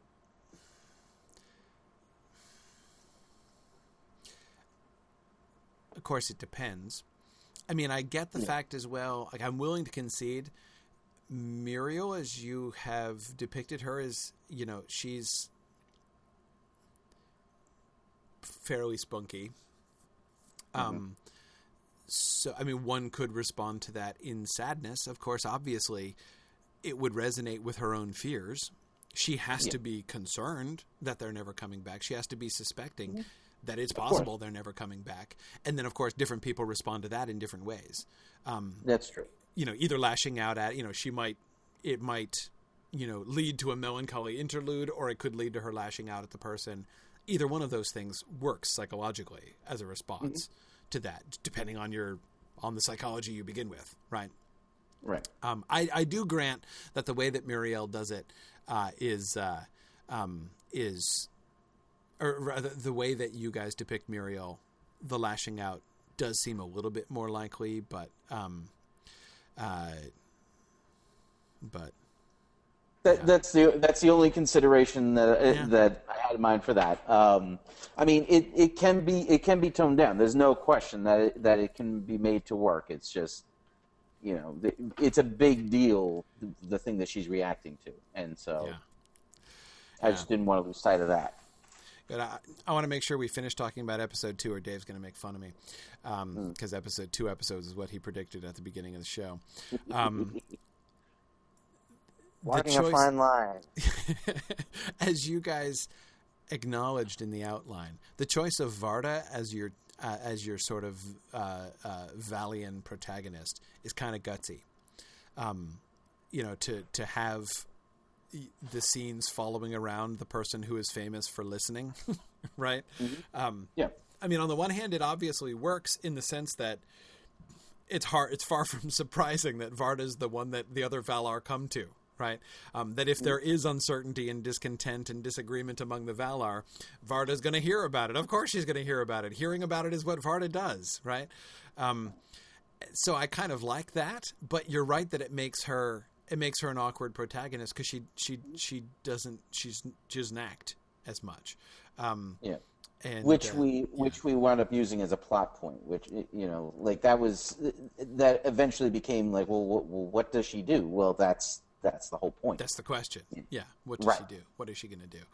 Um, yeah. So I mean, I, I do think I I did agree in the end that you. I mean, I I just kind of wanted to acknowledge the the concern that you had for that, and and but frankly, I think I like it even if only for the reason that we do want to, since we are going to be invoking Varda. Varda is going to be. Um, one of the Valar who should stay most firmly on our radar screen as we move forward. I liked having her uh, uh, there so that we can be really thinking about her and thinking about her relationship with the elves. All right. Dashing along to episode three. Episode three, of course, is the great debate when the when the ambassadors return and everybody starts fighting, and we have the the, the discussion and the the Avari and Ael storming out in wrath, and the Avari choosing to stay, and um, uh, so yeah, so conflict breaks out now all over the place. This is conflict with which I have no problems at all, of course. Um, and also, notably, this is where we began. We begin to see the um, uh, the bad guy side. This is where we get the first Angband scene, right, with Sauron, yes and uh, uh, and then of course we get the decisions, uh, some to stay and some to go at the end of the episode. Um, I um, let me just mention the Angband stuff. I liked the interjection of Angband stuff. I thought that was really. I, I, I thought that worked really well. Um, I love the idea of following the Dark Rider back to Angband, right? Um, and kind of seeing behind the scenes there. Um, one point I wanted to make though about Sauron. Um, uh, the one of the things you guys said in the outline was like why uh, um, you know why why destroy something when you can use it instead seems to be sort of his general attitude. The main thing that I would caution remember Sauron is a very recent convert to evil. He's not been evil very long and clearly still doesn't yet think of what he does as evil. Um, and in fact, one of the things that I think is going to be really interesting, one of the things that I think that we can set up in this season and even continue perhaps in the next season is that there's uh, just as we were talking in the later part of the season about sort of the where in the continuum Morgoth himself is, right, and that shift from Melkor to Morgoth, um, the significance of the choice to do the darkening of Valinor, and how he has crossed, he has crossed a bridge at that point, um, and is now different, and showing the contrast between somebody who is merely, um, you know. Uh, uh, not in agreement with the other Valar, right, which is where Sauron is, um, willing to embrace alternative methods, right, um, which is kind of what his defection was all about back in season one. You know, his defection was not about like, you know, really when it comes to it, I prefer evil to good. That's not what was the issue, right? The issue was what works. And he's, you know, and he likes Morgoth's approach, right? You know, he admires Morgoth's strength and thinks like this is this is the way to get stuff done, right? All that dithering over there in Valinor is totally pointless. Morgoth has got the you know he, he knows the way of it. So basically, thinking about his relationship with the elves, I'm thinking he's not his first approach is the question of like should I destroy them or not shouldn't even you know, that's not even on his radar screen, right? He's not mm-hmm. trying to destroy anything. He's not setting out to be the destructor. Um, because you know to do that would be you know it would be essentially embracing evil or becoming so thoroughly corrupt yourself that you can't even tell anymore. But he's not there yet. Sauron isn't there yet. Mm. He's he's still construct. He's he's a builder, right? He's a builder. He's a shaker. It's he he is. I mean, he's a builder in that he's one of the people of Aule, right? And he believes he is building. Again, his defection to Morgoth is just about like finding superior means, like that is more effective means to achieve the ends. He would not view his ends as having changed necessarily between season one and season two. So my thought is he's got to be working on, and I use this word very carefully, conversion. Basically, he's he's he's wanting to talk the elves around. Um, yes. Uh, so that should be his goal. So it, uh, um, uh, and this will come up again later on. But but yeah, so trying to kind of articulate a little bit more the uh, you know so maybe Gothmog sort of assumes because Gothmog would be all about the violence, right? You know, Gothmog yes. would just be like, hey, you know, we can get. And I love this comes in later on though, but I love the elf hunt, like Balrogs on an elf hunt in the woods. Um, yes, that's awesome. Like the elves just sort of treat them as as like game, essentially. Um, yeah, that that's perfect. I, I think it's, that's just absolutely perfect. Um, but you know, sort of sort of showing Sauron's attitude in contrast to Gothmog's, I think is uh, uh, is is a really because of course Gothmog has already also like when the Balrogs do their thing with the lamps, they've already had their moment, right? They, have already crossed right. their bridge. Sauron has crossed an important bridge, but it's not the same, right? I mean, he hasn't been. The Balrogs have been changed, right? I mean, they are. Uh, uh, they are they irrevocably are irrevocably different. Yeah, they've they've already cro- they're already they've already moved from Melkor to Morgoth, right? Following that same parallel that we were talking about at the end of season two. Um, yes. They're already in Morgoth stage. Sauron is not in Morgoth stage yet.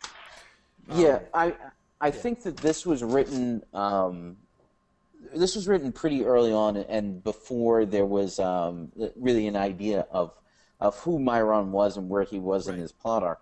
Right. Um, however, there's one thing that I, I would say that like right now he's kind of like the sane man in the asylum in a way. Right. And yes. he's got to kind of get all these people to think that he's just as crazy as they are almost because he's not the one in charge. Right. Right. So his, you know, so he has to constantly be selling this idea that nope, yeah, I'm on board. He's waiting for Melkor to come back and kind of order this all out, but in the meantime, he has to try to continue with his ends and have the freedom to do so. Yeah. So whenever he's talking to anybody, including Thuringwethil, he yeah. has to he has to be putting on that face. Absolutely. Yeah. No. It's it's it's uh, it, obviously it falls to Mairon, right, to uh, uh, to keep Morgoth's enlightened vision alive right. Melkor's enlightened vision alive, right? I mean, that's what he converted to, right? Was the the, the, the more enlightened enlightened vision of of Melkor and achieving uh, their ends, and then it looks like everything is just going to hell, right? When uh, uh, when because I mean, Gothmog doesn't get it, right? Gothmog is just like, you know, he just wants to see things. the world burn. Right, exactly. He's he's merely ruled by force. He's all the strength, but you know none of the, none none of the brains, none of the long term planning at all. So yeah, to Sauron, it's got to look like look. Morgoth had a vision, right? But now he's gone. Gothmog is in charge, which is a freaking disaster because he has no vision at all, um, and right. doesn't get the big picture. I get the big picture, but I'm but I have I don't have the power just to make it happen. So um, so yeah, he's like the one who's struggling for you know uh, struggling for enlightenment, basically. Um, and uh, uh, yeah, so clearly, what he's trying to do is recruit the elves ultimately. Yes. Um, which means we have to explain why does he abduct them in the first place. Hmm. And I think the answer to that is the answer given in the text. Right? Why does he take the form of a dark rider who kidnapping folks? um, which you know where you think like a more polite approach might have worked perhaps better. Well, he's got to be thinking his first thought has got to be Oromë is going to show up, right? Right. And I need to make sure when Oromë shows up, they don't listen to them, because you know he's he's he, he he's he's going to wanting to be guard guarding against that. But uh, but still, it does seem like an odd. We do have to reconcile his tactical choice of abduction, right? But again, that kind of fits with the whole strength thing, right? Um, you know, you want uh, you want these people to be on your side. How do you get it done? You don't get it done by like approaching them and being like, "Hi, I'm your friend. Can we talk about this?" That's the namby-pamby Valar way, right? Um, no, like strength, right? That's what Melkor is about. The assertion of strength. One of the things, anyway, Melkor is about. The assertion of strength, strength and taking what you want. Um, that's the difference in means, right? That he has embraced. So that's what he does. Um, Right, and well, that's so. Like what I'm saying is that the the line, you know, why destroy what, you can cultivate Right. is that's the line he's using with Thuringwethil. He's Yeah, he's yeah. because he's kind of playing everybody, he uh, including her, which is far more like playing Gothmog can't be that difficult. right. He's not that smart. Whereas playing Thuringwethil, who is a, who is arguably almost as smart as Sauron is, Right. at least in the depiction that we're writing here, that takes a lot more finesse. Right, right, right. Um, now, is Thuringwethil evil, or is she? Is she? That is, where is she uh, compared to Sauron? I would think she'd be in a similar place to him. That she would be his ally in this sense as well. That he shares the vision with Thuringwethil, and she with him. Um, She strikes me on the because we've used this before the the uh, the D and D. Uh, uh, why can't I think alignment scale? She Yes. strikes me as true neutral at True this neutral? point. okay, Yes. Okay. Which is if you if you've ever GM'd, true Yes. neutral is the worst almost possible. impossible. Absolutely, yes, yes, yes. H- how do you, how how do you maintain true neutral while in fact doing anything? Yes, yes, exactly. Right. So that so that means that she doesn't necessarily have a moral center, um, which again makes her difficult to manipulate, because that's all you know. What what Mm-hmm. you do as a as a dungeon master is you're manipulating your players the whole time. right, right, right. Yeah, And- it is tricky. It is tricky. Um, I let's come back to Thuringwethil for a second. Draugluin is easy, right? Draugluin. I know we're going to get werewolves later on, and I I like that. Um, with Draugluin, um, what I would think with him, he would be tortured from the beginning, right? Like the whole werewolf experiment doesn't turn out like Sauron intended, you know, like Mairon intends. Um, yes. you know he's trying to make you know strong powerful allies but they themselves turn out to be you know in the end they're tormented spirits bound within werewolves and like he, did, he it's not like he was setting out to torment them he wasn't tormenting them for his own amusement but the process of becoming werewolves turns out to be a tormenting process um and Draugluin is uh, you know scarred by that yet Marie says he's in constant pain yes yes even if not physical pain, you know, he's in like mental and spiritual pain, you know. So he is Draugluin is violent because he's broken. Um, he's messed up, and and Mairon messed him up. Even though, again, I I don't think that was what he was setting out to do. But so Draugluin being kind of darker uh, because himself broken is is kind of that that seems a little clearer to me. Uh, Thuringwethil, I would want to be more like Sauron, to be to be the person that he can talk to. You know, she's Yes. his sounding board. She's the one that. Um, so, like, basically, the stuff about Sauron's real point of view can emerge in conversation with Thuringwethil. Um, maybe she doesn't Well- have his drive. Maybe she doesn't have his overall vision. Maybe, maybe she like she just just doesn't care as much about achieving the vision, right? So she doesn't have that kind of leadership drive that he has. Well, she's she's probably been with Melkor since the destruction of the lamps, Right. Um, since the split at Almaren.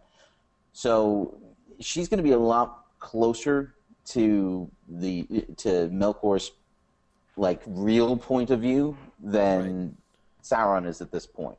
right. So it, I would say that she's probably a little bit further along than he is, but as far as as far as evil, Right, right, right. That makes more sense. That makes more sense. Um, yeah, yeah. Karita suggests that she's uh, sort of more centered on survival rather than you know right? vision in the big picture like Mairon. That makes sense to me, Karita. Um, uh, now, Tevildo, though. um, this is jumping ahead. It's the next Yeah. episode. It's episode four where we get Tevildo the torturer, right? Who who who who tortures elves for fun. That fits for me. I mean, he's a cat, right? So he's got to be evil. But um, uh, I mean, you know, that's that's. I'm sorry, I didn't write it. Um, uh, but I'm, I'm just I'm I'm trying to fit him into uh, into the Into the band, yeah. yeah the the, the picture. how is he? How and why is he an ally to uh, to Mairon? Does Mairon take him as an ally almost unwillingly? I mean, is he like a necessary evil from you know from Mairon's perspective?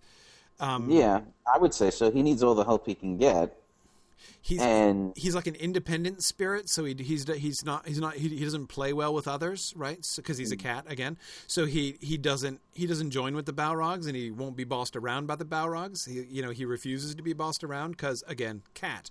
But he um, so he's willing to kind of side with Mairon, but he really is more of a. Balrog-ish perspective. yeah.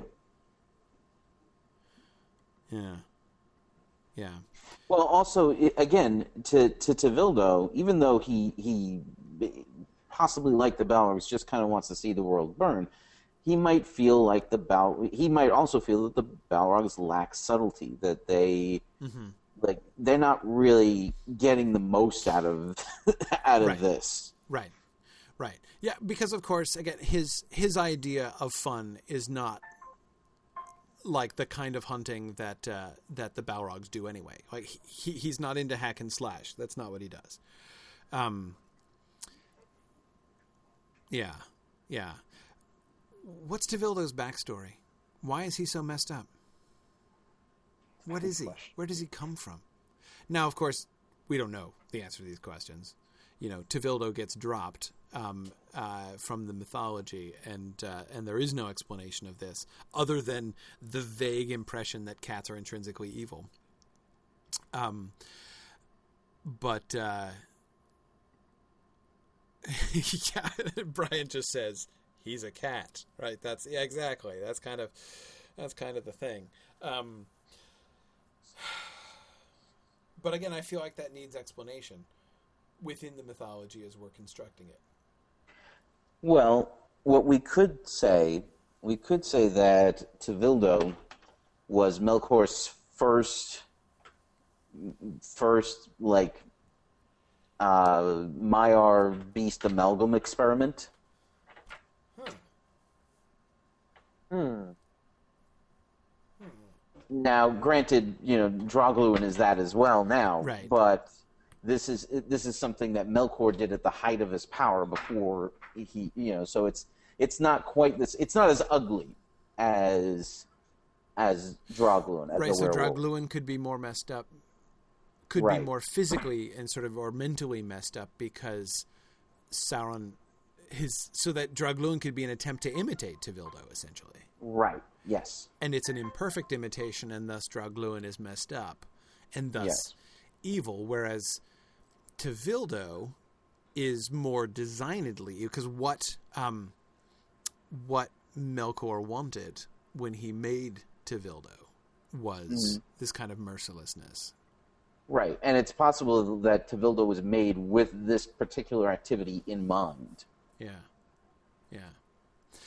I mean, it's true. I'd, I'd I'd never thought of that. I was, um, I mean, I was I was picturing because of course the parallel from the beginning in the Book of Lost Tales is between Tevildo and Huan, right? So I was thinking of Tevildo in Huanish terms, meaning that he would originally have been a spirit following one of the, you know, he would have been, he, he you know, a Maiar who was following one of the Valar. So I was kind of thinking in terms of like, so which Valar originally should he have been following? Is he originally one of Melkor's followers who fell with him in the music, or is he somebody else who defected? Um, but if he's not, you know, if he is that kind of a experiment, as Karita says, the experiment that worked too well, um, uh, then um, uh, that does simplify that question then. And it does establish the idea of Mairon kind of finding his his place politically in Angmar, right? He's uh, mm. he's opposing the Balrogs, though in secret, uh, not openly. He's made an, an, an, uneasy ally of Tevildo, but that doesn't always work out really well, uh, and there's some tension there.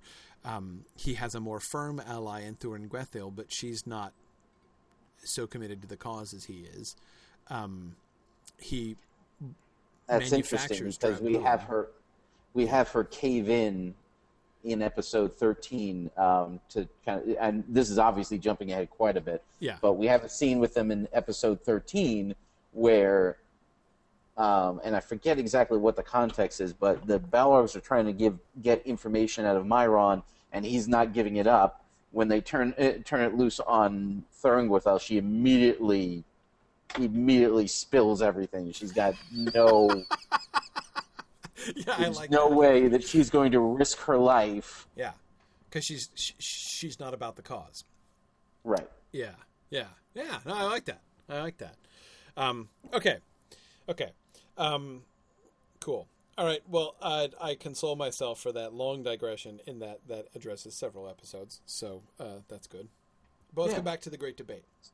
So you've tech, technically done more than two. That's your argument. That's my argument. I've technically done more than two. In fact, when we finish episode three, I will technically have done more than three. So that's so there we are. Yeah. Um, we're we're doing we're doing great. Um, uh, okay, so what's the purpose of Lenwë's dream? So Lenwë has a dream. I mean, I get that it's like what I, what I was getting from that was the general like one possible impulse to resolve the question of should we go or should we not is should we seek to interpret interpret signs and portents to, to you know to tell us you know is there some kind of external thing that we should rely upon to see what is it what is it that we should do in some sense of should right? And but the dream is interpreted in contradictory ways, and so therefore this suggests that you know there is the the result of that is that no, there is no external you know marker that we need to be looking for. We just have to make we just have to you know make our own decision up about this. Is that is that where you guys were kind of going with the dream sequence? Yes, because we, we don't want to take we don't necessarily want to take away the, the agency of the elves in this case, right? Where every decision that they make is is just being um, determined by what the Valar are doing or saying, right? Um, um, but the, the the the mix up of interpretation is like that of course that's going to happen. I yes. mean, if you if you have an oracular vision, clearly people are going to misinterpret it. Right. Now, um, is it oracular? Like, is he actually sent the dream? And what does the dream really mean? So something they're misunderstanding it. Well, the the I believe in the original discussion that we've had with you guys, where you had talked about wanting almost sending eh, sending them dreams as a way of of subverting what the um, right what the other Valar are doing. Yes. Um, and that this is that essentially, okay. but Lenwë is is getting it wrong. Right. Um, okay. As I recall, the issue of Lenwë receiving a dream from Ulmo who is kind of working behind the backs of the rest of the Valar. Um, as I recall, because I actually have a memory of that, which is unusual, um, is that we were trying to answer the question. We wanted some of the elves to be arguing, "It is our purpose to remain in Middle Earth." Mhm. and to be a blessing to Middle Earth. And we were trying to answer the question where do they get that idea from? Why do they even think that? I mean, Yes. it's very natural for them to say, I like it here, I don't want to leave, right? They don't need any kind of revelation to have that. But if there is any kind of a larger uh, issue, right? I mean, if there's any kind of um, uh, more grandiose it is our purpose to remain. It is wrong. It would be wrong for us to go, which I think has to be on the table for at least some of them. Yeah, that I think is Nerwin's interpretation that we mentioned in the outline. Right. Then I don't think it case, says that- what they- that is, but yeah. Right. They, they have to get that from somewhere. I mean, unless we just say they're vaguely born with a general sense of this, but I, that would make it far too general, I think, to really fit what we're wanting to accomplish there. So, um, so yeah, I, uh, um, I'm not sure. Um, here was one thought. One thought was, why don't we save that? Well, Okay. Because I was torn with two things, and here I'm glancing ahead at episode 4 hmm Um,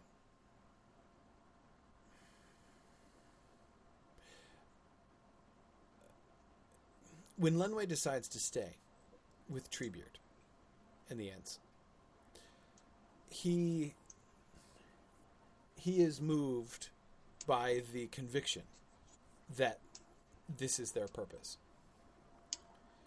Um, Yes. We could make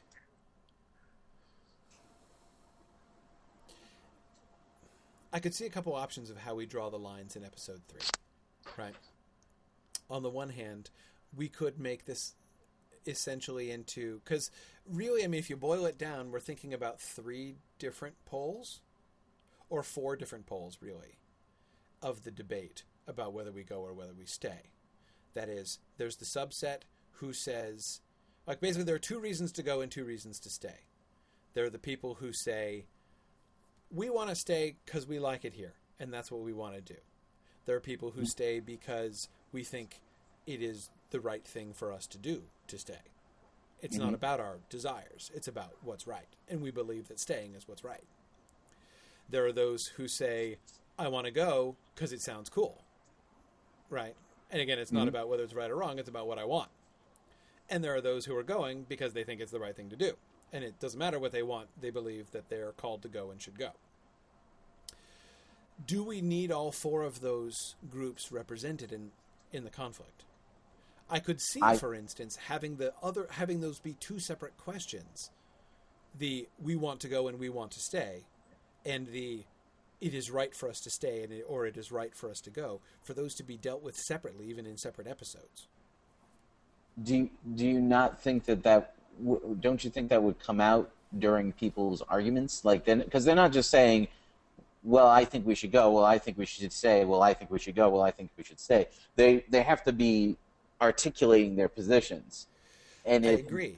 like it's gonna I feel like that would definitely come out when they're doing that I can't see any way to avoid the "I think it's right for us to go" position. yeah That has I to agree. come out. well um, that's going to be the Vanyar position Exactly. Clearly. The Vanyar position, right. The, be, because of the Vanyar, that has to come out. But the converse, I am not sure does. Because, see, here's what I'm thinking. What if the debate is between people who, on the one side, there are those like the Vanyar who believe, who want to go in large part because they believe it is the right thing to do. And there are others who just want to go because they're curious and it sounds cool. Mhm. And on the other side are just people who don't want to go. But we don't have to introduce that larger, sort of more ontological question among them. They can just be like, no, we don't want to. And then the distinction we introduce in episode four, when Lenwë chooses to stay. See, this would make Lenwë's choice to stay a fundamentally different kind of choice than the choice that the Avari make. Um, when he says, "No, I'm gonna actually, I'm, I'm, I'm stopping.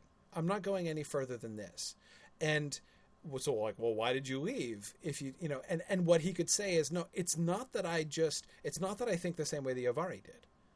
Like, I get your, I, I get your desire to go to Valinor, and I respect that, and that's fine for you.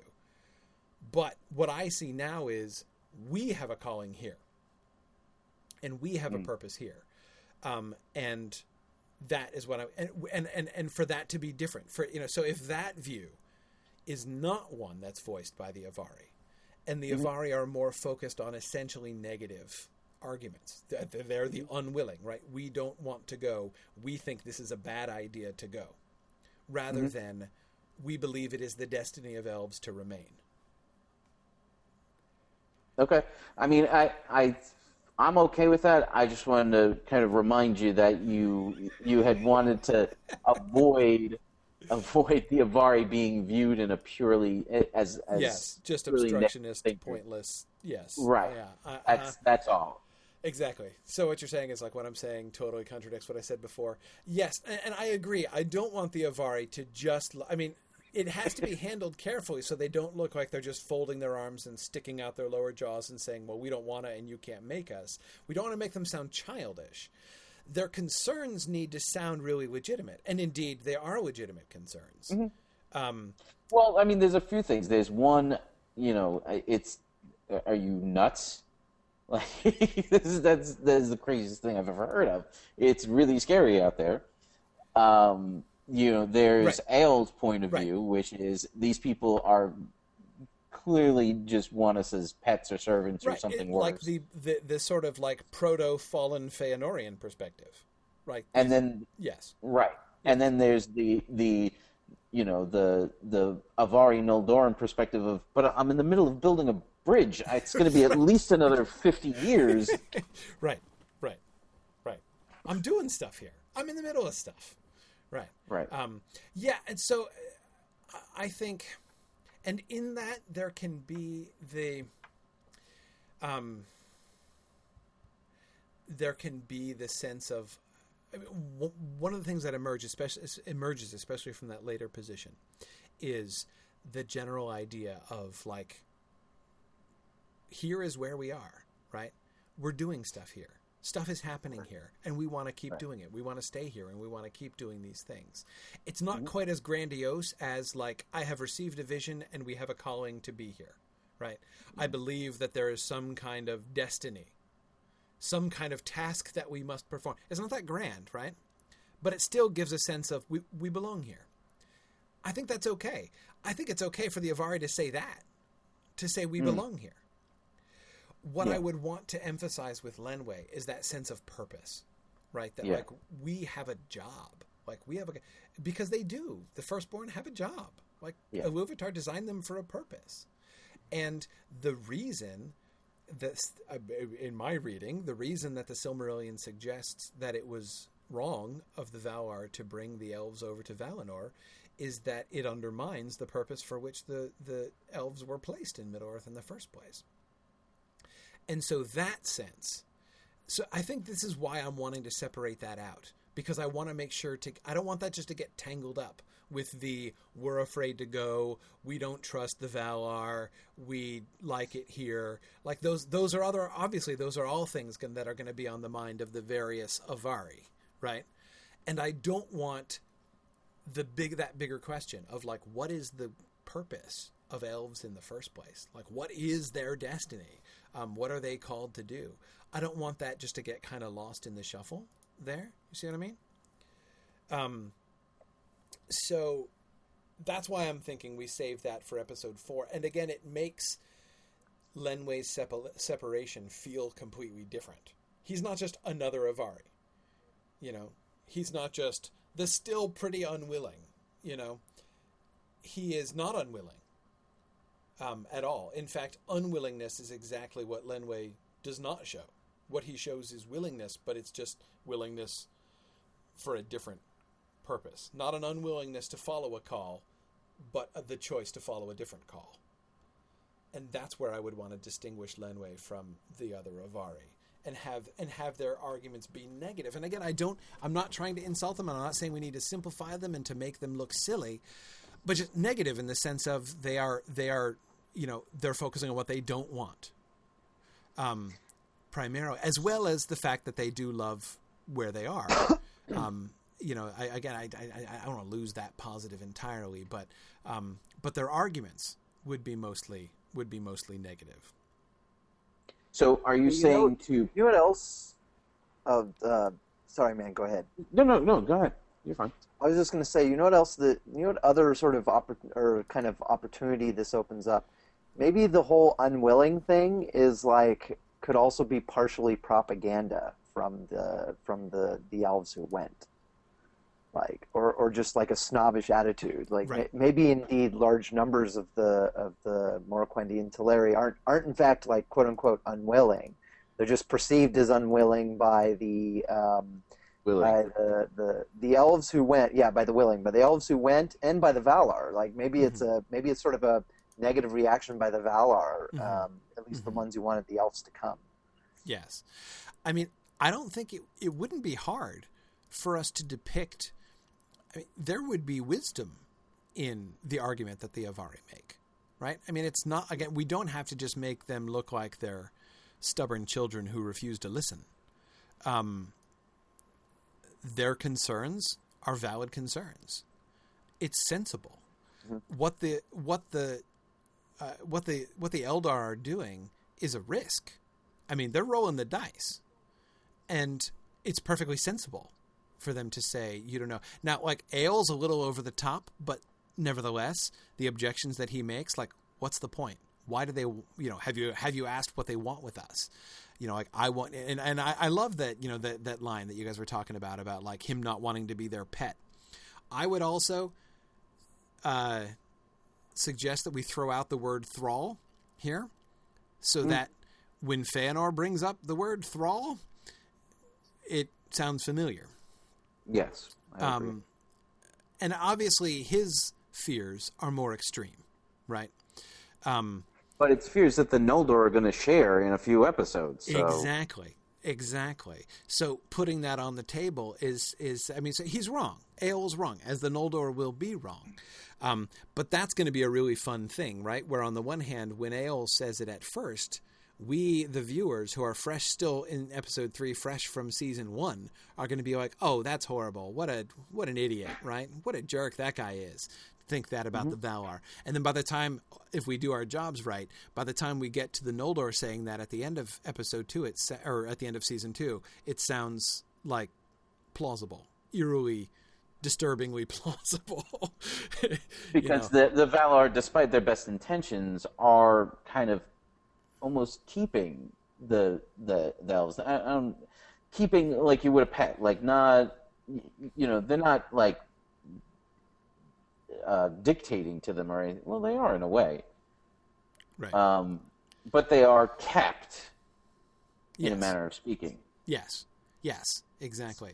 Um, eh, Marie brings up the philological question. Since elves, of course, don't have slaves, where would they get the word thrall from? Marie, he would coin it, right? I mean, uh, uh, Ael would be coining the word in that moment, and of course, uh, philologically speaking, it probably would, like the literal meaning of the word that he uses, would probably be something like, you know, the kept ones or uh, something like that. You know, the the you know t- taking. uh, Um, applying to people, you know, a uh, uh, probably a verbal construction, which was only ever before applied to inanimate objects. You know, and Aol is the first one to apply that. You know, to to bring up this issue of the you know to conceive of um, that that that that word being applied to uh, um, you know being apl- or adapted to uh, to people. We can totally make that work philologically if we want to. Um, yeah. Anyway, so again, I, I, I am absolutely not arguing for flattening out the Avari argument and making it simplistic and silly. Um, but the, the that sense of higher calling I would want to save for Lenwë because that sort of anticipates one of the main things that I wanted to say about episode four. I wanted a little more of that with Lenwë. Um, because it's and, and and this can reflect the fact that that the fact that we spread that out over two episodes I think actually can integrate with the fr- with the frame really well, right? Because what it what it shows is a kind of a refining of the question. Um, because both of those questions are que- like when Arwen is confronting the idea of what what is the proper destiny of elves. Both of those two questions are questions that she should be considering, but she won't necessarily be considering them both at the at the same time, um, or both initially. That is the question of what do I want? Do I want to stay or do I want to go? And what's right? Should I stay or should I go? Um, and then, of course, thinking about how those two things, two questions interact. So, if we essentially have in the frame Arwen considering the first question, what do I want, or what does her friend want? Um, in the in the in the frame of of uh, of episode three, and um, and then having the especially since uh, it looked like you guys were moving towards something of a of a of a resolution of the tension between Arwen like Arwen and her friend fighting about it in the frame and Arwen arguing with her friend about it and she can come to some kind of a resolution about basically sort of the question that she can come to peace with is like okay well like people want different things why why should I try to like force this on her, right? You know, I mean, she's made her choice about what she wants. But this could only then lead Arwen to the bigger question, really, the more difficult question. Okay, but aside from our desires, right? Aside from the question of what do people want, what should we do?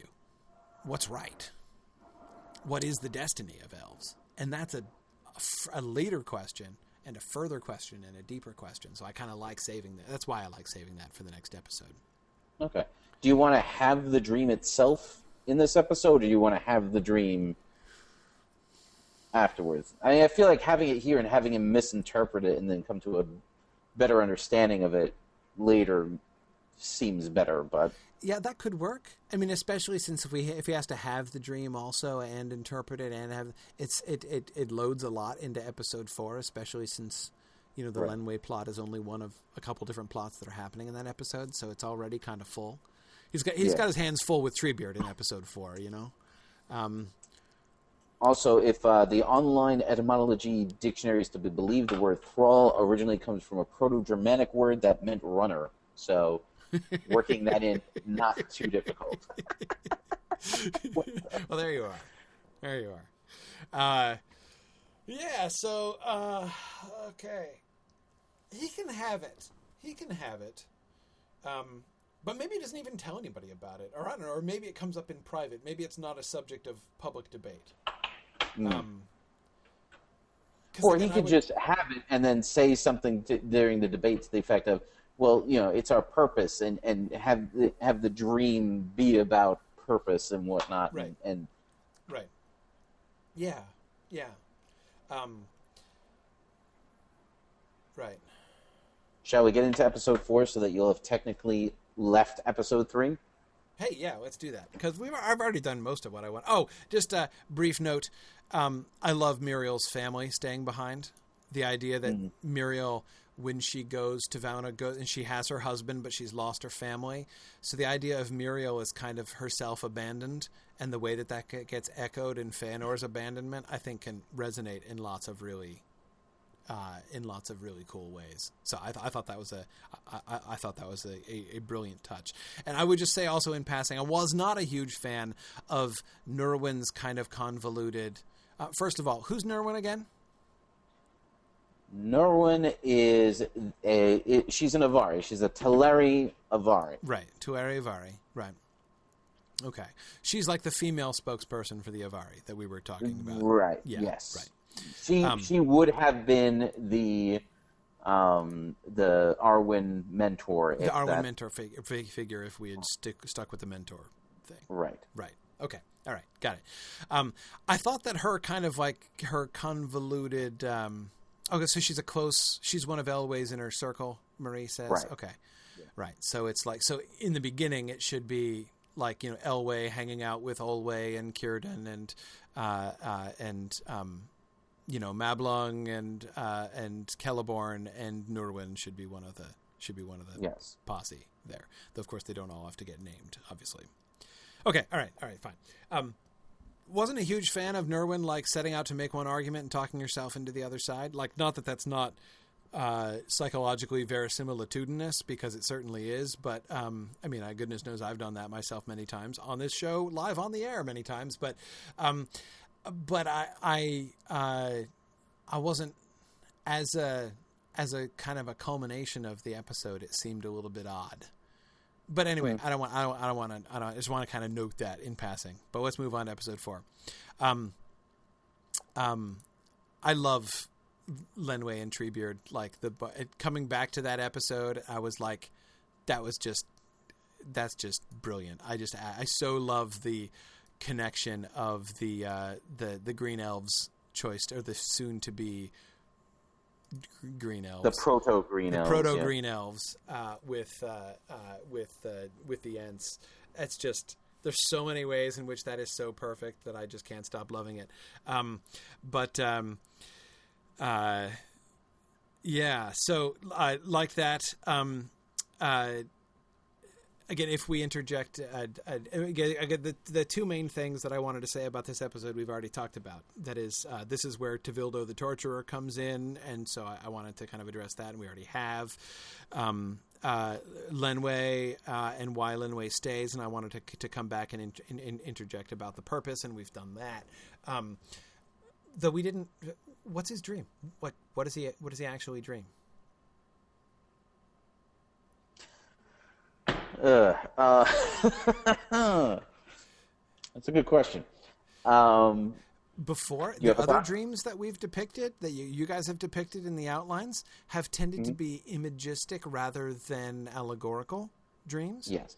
they're usually not like you dream of a thing which you then symbolically interpret right but rather snatches of imagery which you know will make sense later on like i really liked for instance and look at me glancing ahead again because i'm pretending as if i'm covering more than we are um, the dreams of Olwë and Círdan right? The dream of the the dream of the swans and the dream of of Vingilot. I really liked that.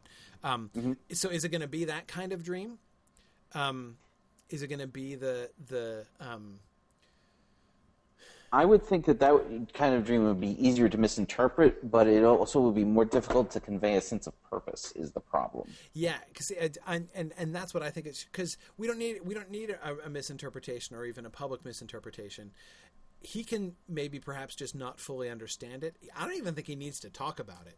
His dream at the conference. I mean, in fact, maybe he shouldn't talk about it. Maybe we should show his dream, and then show him looking like concerned. Right? He's troubled at the debate. He just he goes with Elwë, right?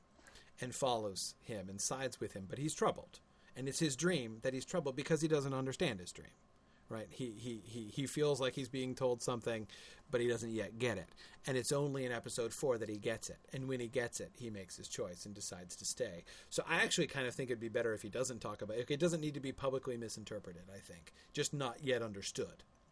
Which Could he- it could be a thing that will come clear both to him and to the viewers in see in episode four. Could he be cultivating a tree? Could he be dreaming about himself cultivating a tree? Right.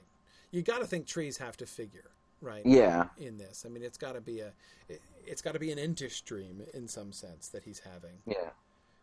And maybe have it like have it kind of like change shift into like a whole forest of trees or something like that. Like I don't know. I'm trying to think of a way to convey purpose through that. Like this is this is your purpose to cultivate Middle Earth in a way. Yeah. Maybe. Maybe he just has a dream of a tree talking. Like it's just a dream of a talking tree, which he doesn't understand. You know, he's like, trees don't talk. Maybe his first impulse, and again, we don't have to. Ha- he doesn't have to say this all on screen, but maybe Lenwë's uh-huh. own first impulse is to interpret allegorically, right? Mm-hmm. He has a dream of a talking tree, and he's like, "What does the talking tree symbolize?" Right? But that's Is the tree actually saying words? Because then what is it? What is it telling him? I don't know. like that's the that's a problem. Like having, I mean, you could have, uh, like, and and the tree doesn't look alive in any way. You you just have a tree, and there's like a voice coming out of the tree, but it's it's muffled, and he can't understand it. He's asking, he keeps asking it, "What are you saying? What are you saying?" Right. Oh no, this is easy. the tree talks to him, and he Uh-huh. understands it, but he doesn't remember Okay. when he wakes what it said. Okay. It's a dream. We can always go on the I don't remember business, right? But all he remembers, But- you know, he, he when he awakes, what he know he has this dream which affects him profoundly, and it's just You're saying we don't this- see the dream. He's just we don't see the dream. okay. it makes it right, easier that if we don't see the dream, right? That's true. if he just because and if all the dream is is this one single you know it's like I I I, I dreamed that a tree spoke to me Mhm. and he and like his interlocutor says what did the tree say and he's like I don't remember but it spoke and I don't know what it means And there's something that I have to that we have to do or something right like yeah that. exactly but you know he just has the There's something we're supposed to do. Yeah, yeah. He just he has the sense like this is really important. Like this is, a, um, and then when he meets Treebeard, then he understands. Like Yeah. that he can, you know. So when when the you know they're like, oh wait, I can teach the trees to speak. Um, Yes. That's when then he connects it to right. This is my job. This is my purpose. I've got to. I've just uh, you know, yeah, yeah. I just saw a job opening posted and I want it. Um, good. Yeah, love it. Um, the last and uh, most important question of episode four, and we'll probably have to end after this, is um, uh, uh, Tom Bombadil's cameo is supposed to come in this episode, which I with which I agree geographically it needs to. Um, so uh, uh, we need more details on this crucial subject. Um, what does Tom Bombadil do? Who's going to meet him exactly? I don't even remember Elwë? that. Is it in Elwë's? Is Elwë traveling? Does that happen? Is are are, are we yet in the point of Elwë? Uh, Elwë traveling. Where's the? Well, in, in episode four, yeah, there's there's definitely there's definitely travel. Oh yeah, well, because we get to we actually get to Nan, Nan Elmoth in this, right? He actually Yeah, he actually meets uh, meets Melian. Yeah. Oh, absolutely. Right. Okay. Um, do we want to have Elwë meeting two super powerful Maiar in the same episode? In different forests, yeah, probably not. Right. Yeah. um, Yeah. I mean, I feel like call. if anybody, Finwë or it's a little might- bit funny having those two things happen in the same episode. You have to admit. Yeah, By the way, are we casting for Tom Bombadil, or did we already cast him? I don't think there is a. I, I don't think he has been cast. I don't think it's Dude, that's even an any of his oversight. radar. Yeah. He was in season one. We totally need somebody to be Tom Bombadil. What an important I don't know. I'm, role I'm in that is. scripts, not casting. Yeah, yeah. Okay, sorry. Um, okay, right. So, on that one. right. Marie says Olwë. It's got to be Olwë. Um, Okay, okay, that makes sense. agreed. Now it's a cameo, right? We don't, we don't, we don't, we don't need or want a whole scene, but what do we? Uh, Well, you could just have him like dance through singing and Olwë just watch him go by with a puzzled expression on his face. That's the easiest way to do it. But yeah, yeah, yeah. Um, um, and just not explain it for another 20 years. Right, exactly, exactly. But of course, thematically, though we wouldn't explain this or spend time in it, th- I mean, it works, right? I mean, the question of like my purpose is to to, to remain here in this place. Well, like Tom Bombadil's all about that, right? So having him having him come in as Lenwë is deciding to put down roots and say this is where I belong, certainly fits thematically. Even though, again, as I say, we wouldn't explain that explicitly, really. Um, so yeah, th- they're gonna see him. I mean, he's got to be, he's got to be like dancing along and singing, because that's what he does, right? So I mean, obviously, there's there's no, uh, there's really nothing else that they could catch him doing. Um, question: When does Tom Bombadil marry Goldberry? When do we want Tom Bombadil to meet? Since we have a Tom Bombadil, we're going to have to have a Tom Bombadil cameo in every single season. I insist. Um, we need to think about that because, of course, like we can show the backstory of Tom Bombadil through cameos over the course of multiple seasons, right?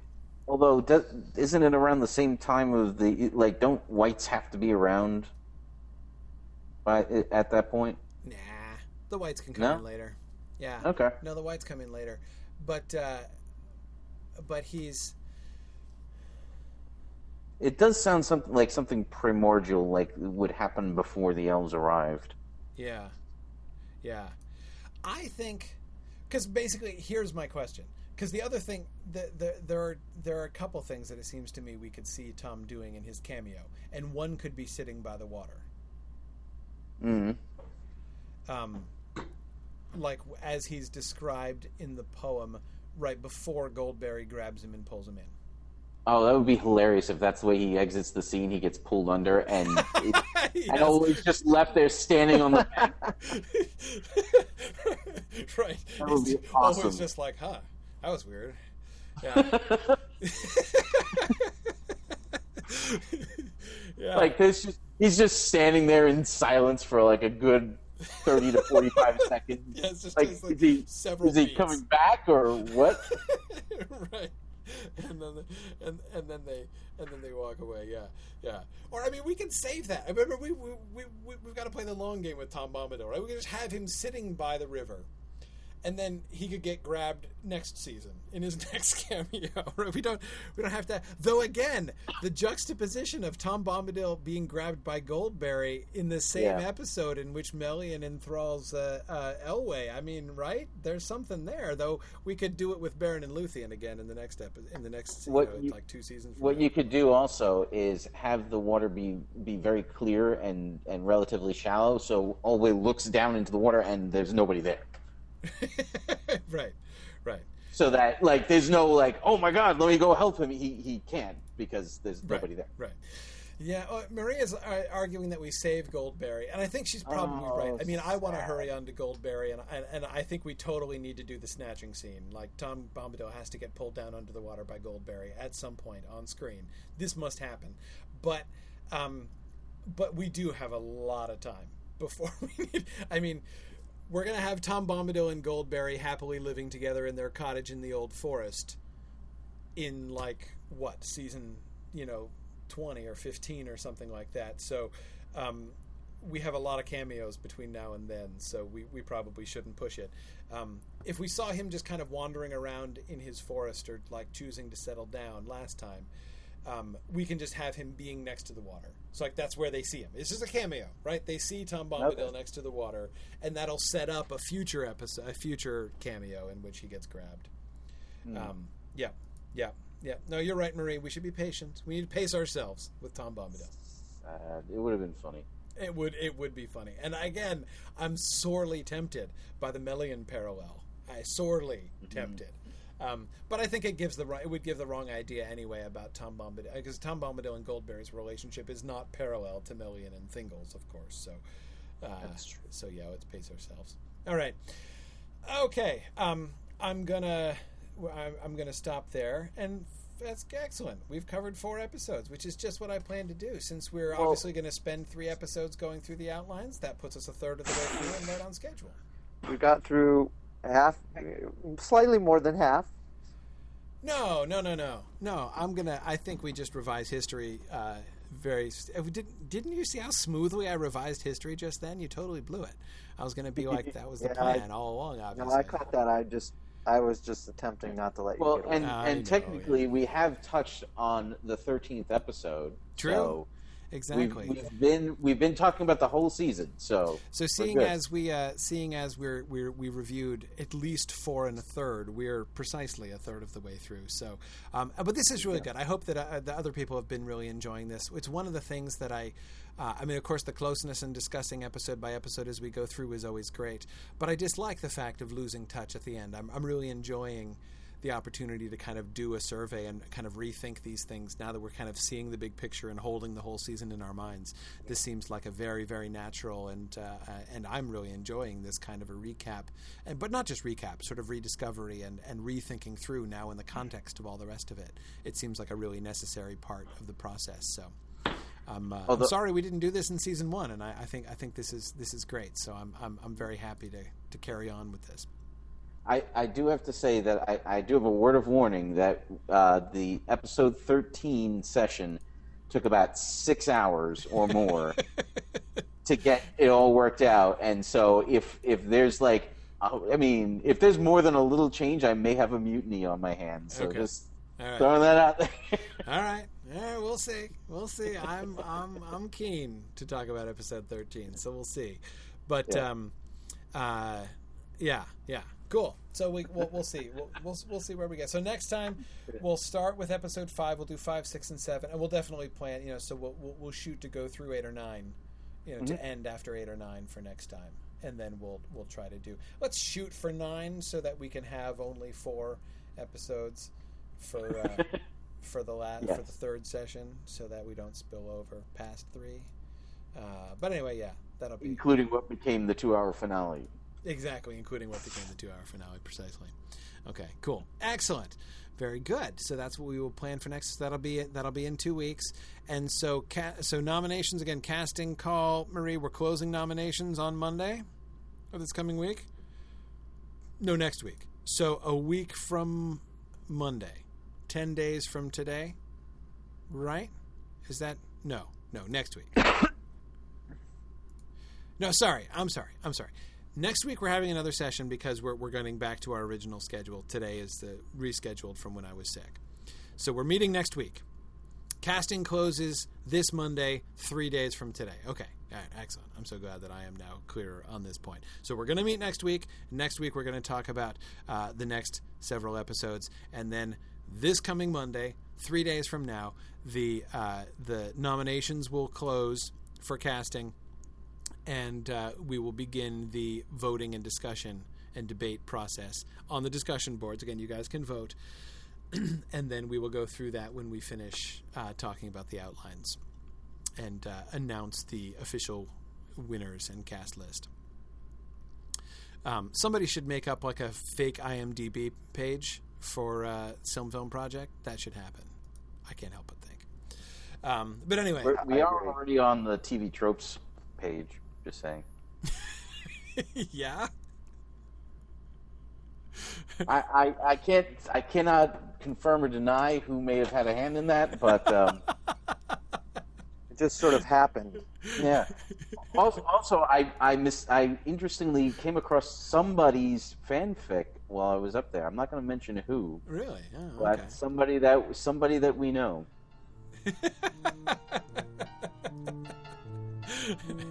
cool. Cool. All right. Excellent. So, uh, so I look forward to this. So that's that's the path ahead. Look forward to seeing you guys next week and carrying on with the outlines. This was a lot of fun. Uh, and I will say to everyone uh, listening, as always, thanks for listening and Godspeed.